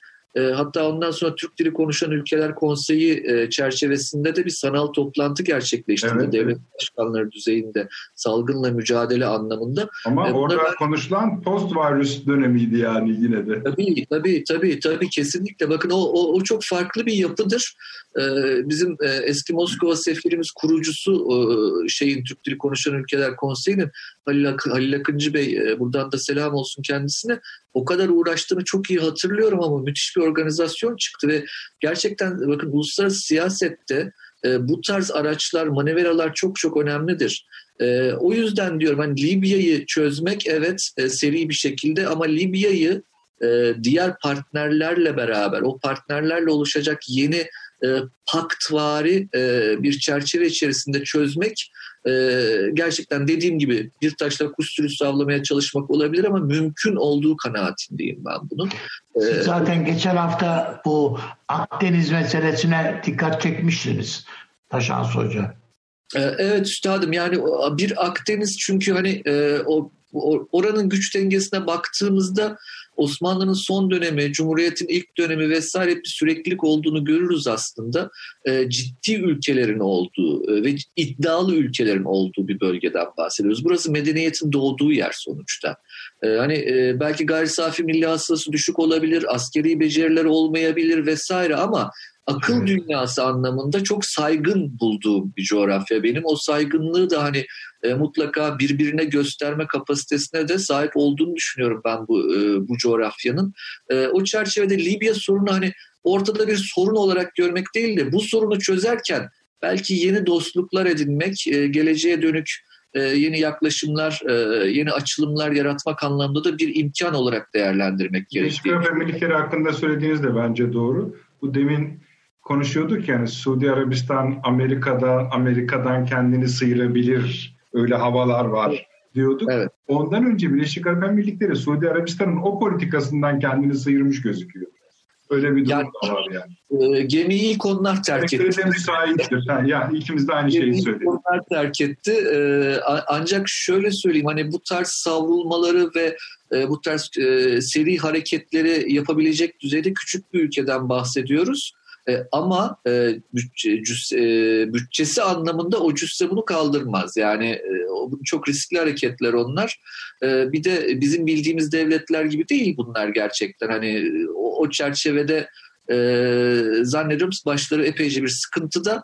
E, o sıkıntılı dönem e, Türkiye'nin şu an e, tam da kullanabileceği bir dönem gibi geliyor. Mesela Libya'nın komşusu olan Mısır, yani bizim tarihimiz açısından önemli e, stratejik anlamdaki önemli bir kenara bırakıyorum. Ben hani öğrencilerimi Mısır'a gönderemeyecek olduğumu düşünmek bile benim içimi sıkan bir husustur şu anki ilişkilerin kötü olmasından dolayı. Yani düşünün hani e, bizim Türk sanat musikisini derleyen Sait Halim Paşa'dır. Sonuçta Mısırlıdır e, bizim sadrazamımız. E, yani bu çok e, tek bu örnek bile yeter bence kültürel ilişkiler anlamında. E, o çerçevede zannediyorum hani e, Libya sorununu çözmek ama Libya sorununu çözerken e, var olan diğer sorunlara da e, ufak açılımlar yaratmak e, muhtemel. Fazla sesi çıkmıyor şu sıralarda ve şeyden de bu salgından da çok ciddi yani şu eğer hani çok saklanmıyorsa bilmiyorum o kadar yıpranmıyor gibi. Valla ben devlet kapasitesinin çok e, yıprandığını düşünüyorum Mısır'ın. E, Sessizlik ondan yani, diyorsunuz. Evet yani mübarekten sonra hani e, şey yıprandı. Çok e, iç çelişkiler, iç çatışmalar vesaire. Hani o anlamda e, o kapasite e, acaba doğru rakamları alabiliyor mu, toplayabiliyor mu? 2000 gösteriyorlar benim... resmi rakamı. Siz konuşurken ben de ona bakayım dedim. 2000 gösteriyorlar. Aha. Yani Mısır'ı ben bilirim. E, yani oradaki o toplumsal doku, o sıkışıklık içerisinde O 2000 Ee, olmaz diyorsunuz. Yani ne yazık ki, ne yazık ki ve yani o yokluk da e, orada ciddi bir şey, e, ekonomik sıkıntılar ciddi. Tabii o sessizlik ondan değildir. Bizim Mısır halkı çünkü bizim kardeşimizdir ayrı bir konu. Tabii ki, tabii ki. Yani Peki. Mısır halkı tabii ki kardeşimiz. O kardeşliği göstermek için de uygun bir zaman diye düşünüyorum e, Peki. bu arada. Peki. Ee, Avni bir şey söylemek ister misin bu Libya konusunda? Ben Libya konusunda değil de e, Süleyman Hoca'ya geçerken aslında Taşansı Hoca da ilgi şey yapacaktır. Bu yeni yapılanma, dolarizasyon, işte bu doların sonu mu geldi tartışması belki önemli. Önümüzdeki dönemde Türkiye'yi de yakından ilgilendiren bir şey. Bu yakın zamanda senin de tavsiyenle seyrettim. Ee, Benden önce tabii seyretmişlerdir bu e, La Casa de. Papel. Evet onu. Yani orada bir e, filmin Yeterince dolar vardı orada kahraman- diyorsun. kahramanının e, bir cümlesi var. Diyor ki yani bunlar e, İsmail'e bankrot matbaasını soyuyorlar. E, diyor ki biz soyduğumuz vakit diyor hırsızlık oluyor adı. E, ama Avrupa Merkez Bankası veyahut da bankalar e, yaptığında bu işi likidite ayarlaması oluyor adı. Şimdi biz de onu diyoruz. Bu, bu- sivistler, mürisler. Bu gerçekten bana göre altı çizilesi bir cümle. Yani bu Amerika'nın dolar hakimiyetini sağlamak için e, Fed'i harekete, Fed, işte Amerikan bankrot matbaasının düğmesine basması e, bana bunu bir kez daha e, düşündürdü. E, bu önümüzdeki dönemde tabii e, bu Amerika'daki gelişmeler nasıl, ne yönde olur onu kestirmek biraz kolay değil. Seçim tabii onu da kestirmek kolay değil. Ee, ama e, çözülür mü çözülmez bu, bu Amerika? Yani artık ne çözülmez dediğimiz şeylerin çözüldüğü bir yüzyıla girdik esasında biz 21. yüzyılda. Ee, Yani Sovyetlerin çöz, çöz- bir gecede yani çözüldü öyle değil mi yani baktığınızda. Onun için güm diye gidebiliyor bakıyorsunuz bazı şeyler ama sermayenin bir devlete de ihtiyacı var yani bir devleti yedeklemeye de ihtiyacı var altında. Yani kullanacağı yani kendisi bayrak açamayacağına göre X şirketin bayrağıyla Birleşmiş Milletler'e gidemiyorsunuz. Ben bir ayrı şeyim diye. İşte kendinize bir devlet lazım yani. Ya, onun için bir şekilde bir devlete ihtiyaç var. Ee, böyle bir yeni bir devlet yapılanması, şu bu bir takım başkaca mutabakatlar ortaya çıkabilir belki diye düşünüyorum. Ama önümüzdeki dönem onun için yani Sanders falan bunu karşılar mıydı? Pek zannetmiyorum. Artık öyle sosyal demokrat veyahut da e, so- e, sosyal kaygılar, toplumsal toplumcu kaygılar e, taşıyan bir e, siyasetçinin Amerika'da hakim olabileceği bir dönemin hiçbir şansı yok bana göre. Yani esasında. Acaba en çok Yani- sosyal kaygıları Trump mı taşıyor? E, yani şu anda olması gereken iş adamları esasında yani ürettiğinizi satın alacak bir toplum olursa iş adamlarının bir faydası var. Yani araba ürettiniz kime satacaksınız bunu? Buzdolabı ürettiniz kime satacaksınız? O işçi bunları satın alabilecek paraya sahip olacak ki alabilsin. Yani bu da işte eski bir şey anlayış zaten. Hepsi bunun üstüne kuruluydu. Bunu garanti edecek devlete ihtiyaç var. Yani esas istedikleri bu. Ben hani e, Süleyman Hoca'nın bu konudaki görüşlerini merak ediyorum açıkçası. Biz de merak edelim o zaman. Onun için e, söylemiştim bu hani biz yaparsak hırsızlık devlet yani banka devletin merkez bankası kendisi yaparsa bu likidite oluyor. Evet. Bu likidite konusunda görüşleriniz nedir Süleyman Hocam? Yani şimdi şöyle, e, o diziyi ben de biliyorum. Çok da başarılı bir dizi. E, çok hoş. Çünkü e, büyük bir yalanı ortaya çıkarıyor. Şimdi bizim bugün ekonomi diye bildiğimiz ve çok reel gördüğümüz bir dünya hatta dokunulmaz, yasaları tartışılmaz falan diye gördüğümüz bir dünyanın kuruluşundaki bir pim çok e, sakat. O da şu, yani bir yerde üretimi teşvik edecek olan şey, geliştirilecek, geliştirecek, e, değer ona değer kazandıracak olan şey, onun parasal karşılıklarının ne olduğuyla çok alakalı. Eğer siz bunu altın, gümüş gibi çok tarihsel standartlara bağlarsanız yani arttırılması zor, sınırlı varlıklara bağlarsanız ve kuracağınız para sistemini de ona endekslerseniz üretiminiz teşvik görür, üretiminiz değer kazanır.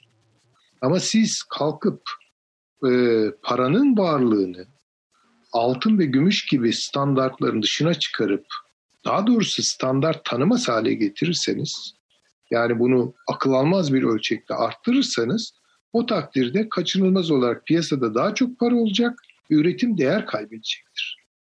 Üretim değer kaybettiği zaman onun içindeki verimlilik mekanizmaları aşınacaktır. O aşınmayla birlikte ekonomi, reel ekonomi küçülecektir. Ne büyüyecektir, ne şişecektir? Para şişecektir. Şimdi bu para nasıl oluşturuluyor hikayesine baktığınız zaman o dizideki prensip tamamen işliyor. Yani hiçbir şeyin karşılığı olmadan hani bir kalpazan nasıl para basarsa merkez bankaları da öyle para basıyor.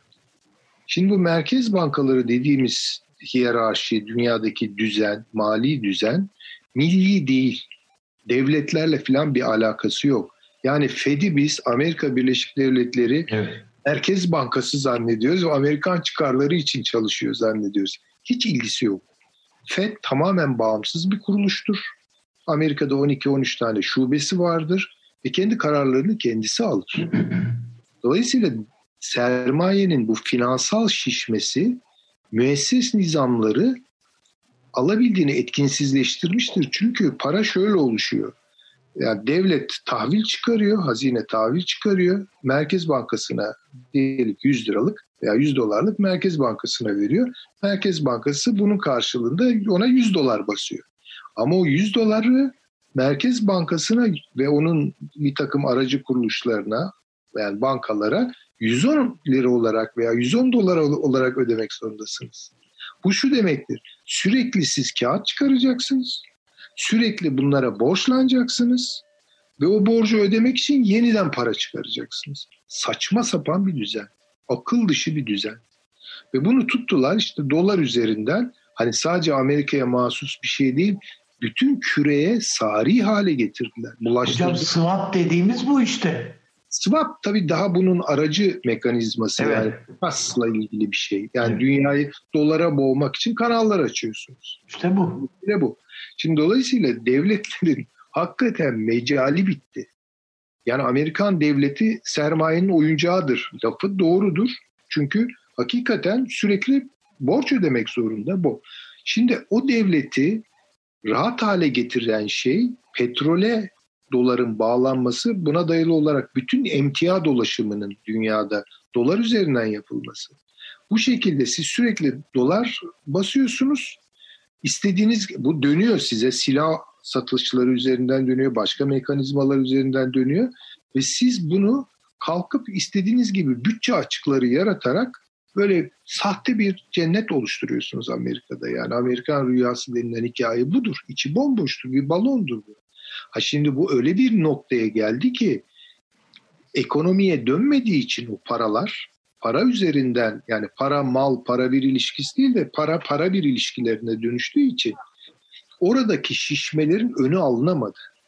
Ve bunlar tamamen verimsiz alanlarda işte en fazla hizmetler, işte emlak, araba satışları, lüks hayatın işte bir takım tüketim emtiyası filan buralara kaydı. Buralara kayınca üretime bir etkisi olmadı. Üretime etkisi olmayınca buralarda şişmeler oldu ve bunun çevrimleri aksamaya başladı. Yani dünyada 80 trilyon dolarlık üretim oluyor. Piyasada 800 trilyon dolar para var. Ve bunların birçoğu da kağıt. Mesela bono piyasasında katrilyon dolarlar falan konuşuluyor. Bunların çevrimleri artık yok. Çevrimler aksamaya başlayınca zincirleme reaksiyon. Herkes tabii dolara tekrar hücum edecek. Bu sefer yeniden dolar basılacak falan. Bu öne alınmaz bir süreç. Buraya girdiler.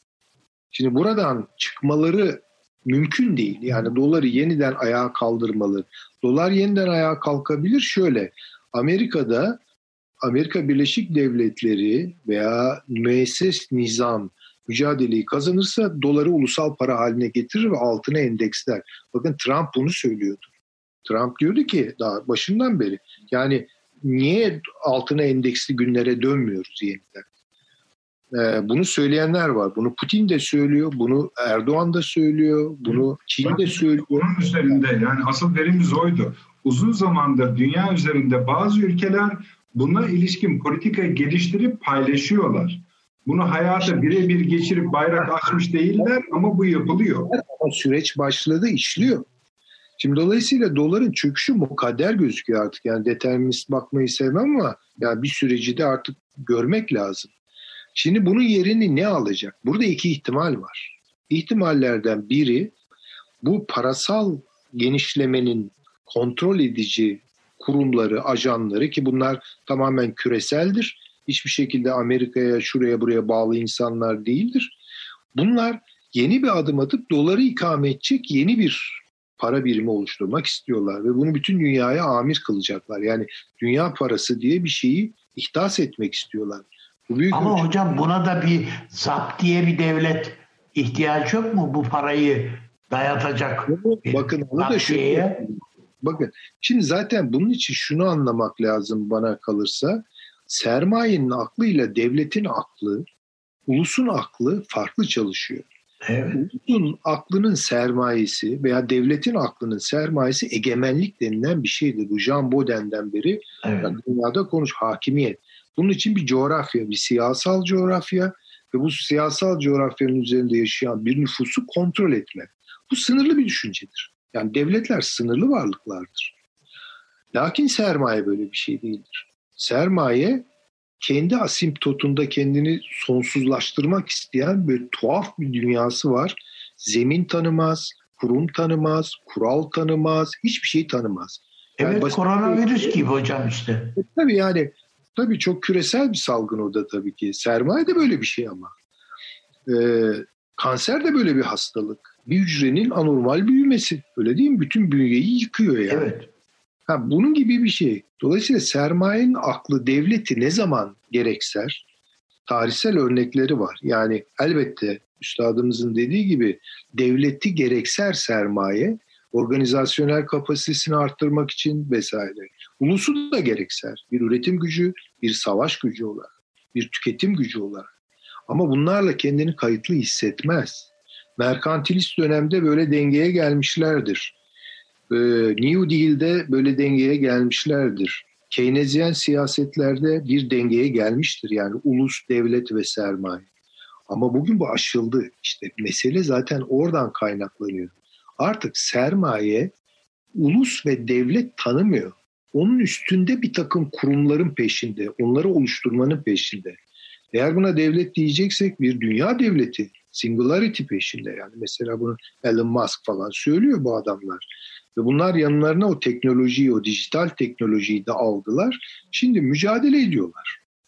Şimdi burada iki seçenek var dedim. Biri budur. Yani küreselciler eğer kazanırsa devletler çok güdükleşecek, minimal hale gelecek. Hatta pek çok devlet küçük küçük devletlere ayrışacak ve o küresel bir takım ajanlarla, kurumlarla belki bir küre devletiyle dünya yönetilmeye çalışılacak.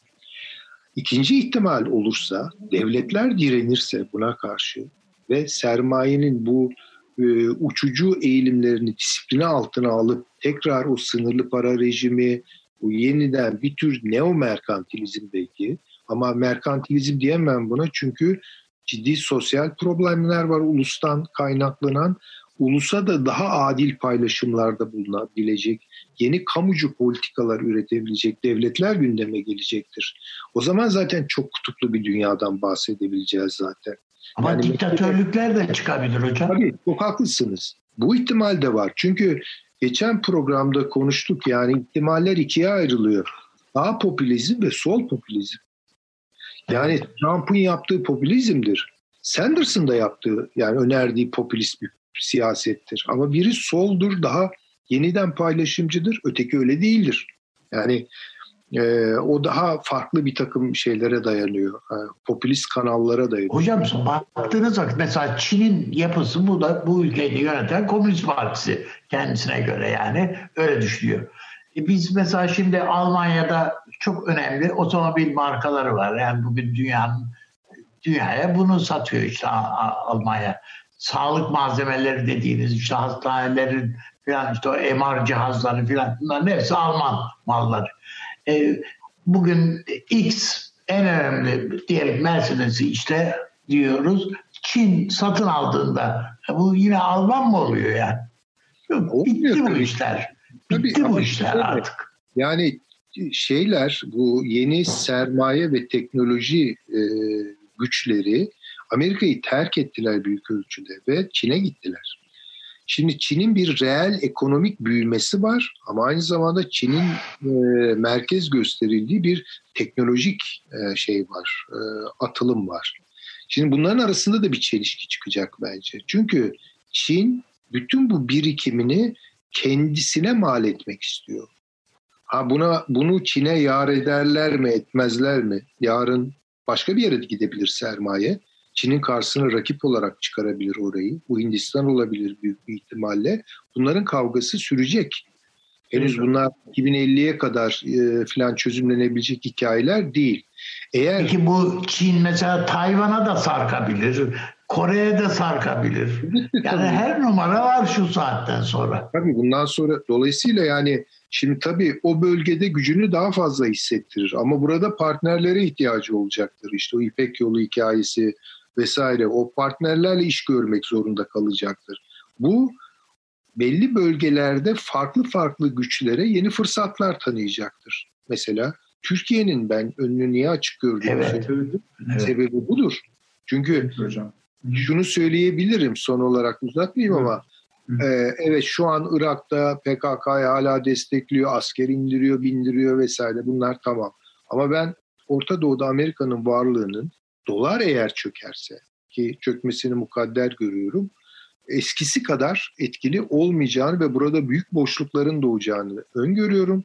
Bu boşlukları Türkiye'nin sizin hep söylediğiniz gibi üstadım hani siyaset üretme kapasitesini genişleterek e, bir takım programlara, evet. tasarımlara dönüştürmesinin çok önemli olacağını düşünüyorum. Çünkü Türkiye hakikaten çok kritik yeri.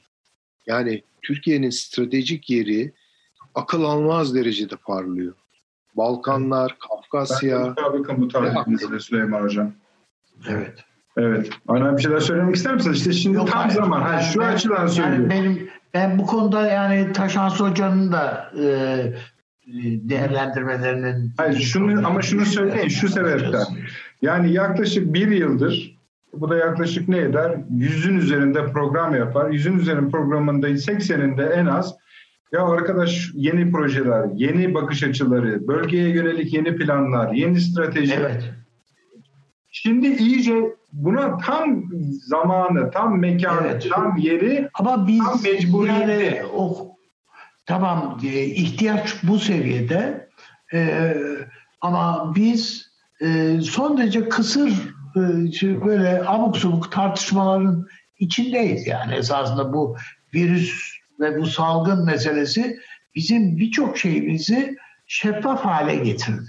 Yani biz şimdi birçok iş yeri gördü ki ya bu iş yani bu koca koca devasa şirketler evden de yönetilebiliyormuş yani. Telefonlar idare edilebiliyormuş bunlar. Yani bunları bu kadar abuk subuk şey yapmaya gerek yokmuş ya. Birçok insanın işsiz kalması, ilk defa tarım tarımın bu kadar, toprağın bu kadar önemli olduğunu Türkiye bir kez daha silke yani bu bu yumruğu yememize gerek olmamalıydı yani bizim.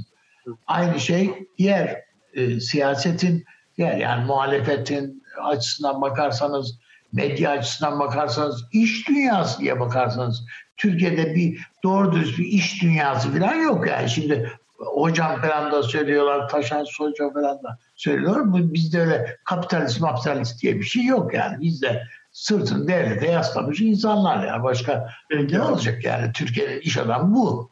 Bu, bu, bu. E, bu- bu- Onun için bizim bütün bunu yeniden dizayn etmek. O gencecik çocuklarımıza yani bizim o 20 yaş çocuklarımızı eğer onların da zihinlerini karartmadıysa üniversitelerimiz efendim e, o çocukların Peki. kuracakları bir Türkiye'ye ihtiyaç var. Çok teşekkür ederim. Yani Biz bunu çok kısaca çok bir şey kısa söyleyeyim. Süleyman Hocam zamanım aradı. Ama Çok kısa söyleyeyim.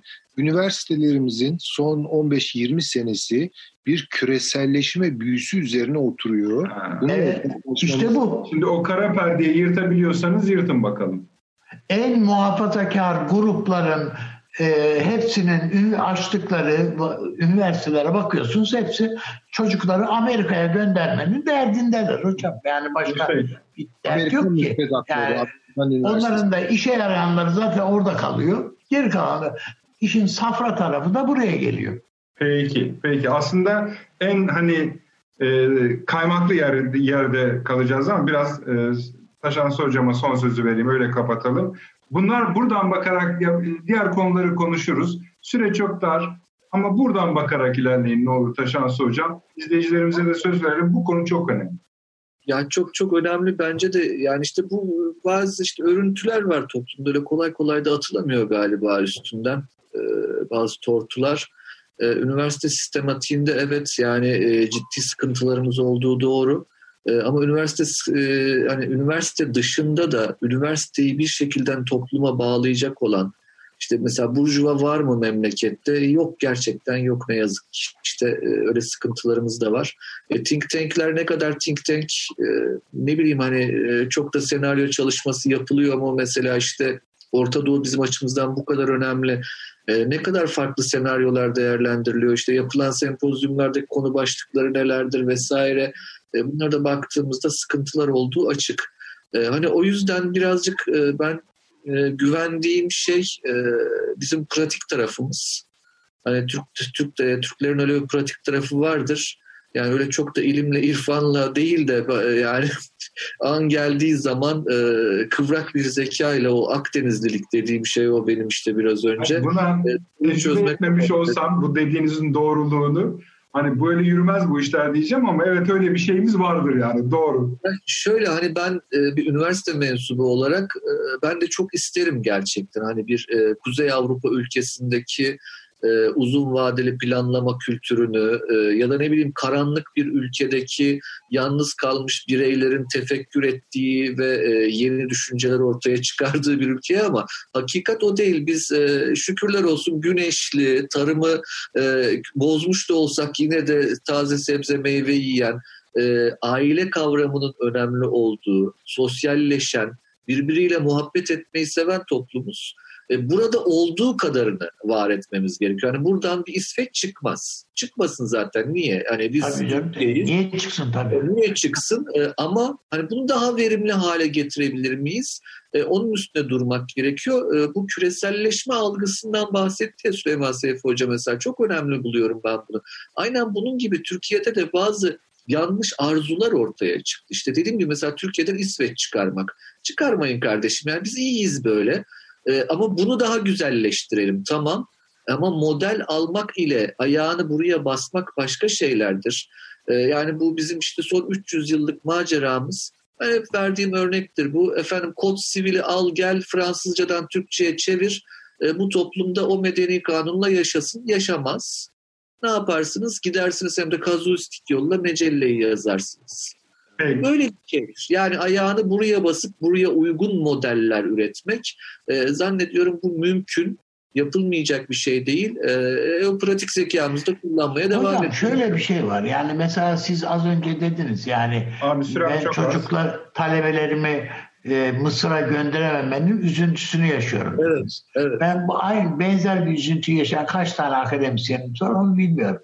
Yani Evet. herkes çocuğunu filan işte biraz İngiltere'ye biraz Amerika'ya filan kapağı atmanın derdinde. Talebeniz de olsa oraya göndermeni derdinde. Biz kardeş ülke diyoruz Pakistan. Evet. Dilini bilmeyiz. Sormayın. Kültürünü Peki. bilmeyiz. Peki. Hindistan'ı bilmeyiz.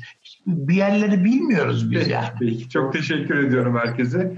Ee, yani ama şu, onu, onu söyleyelim. Yani bu bu perşembe bence bunu konuşalım. Yani bu bu bütün eğitim sistemimizde bütün dünya bu kadar kırılıp değişecekken hala küreselleşme üzerinden e, öğrenci yetiştirmeyi konuşalım. Yeni yeni Türkiye'nin yeni planını konuşalım bence. Biraz bunlar bir de tabii Taşan Hoca'nın dediği gibi e, yanlış arzuları da konuşalım.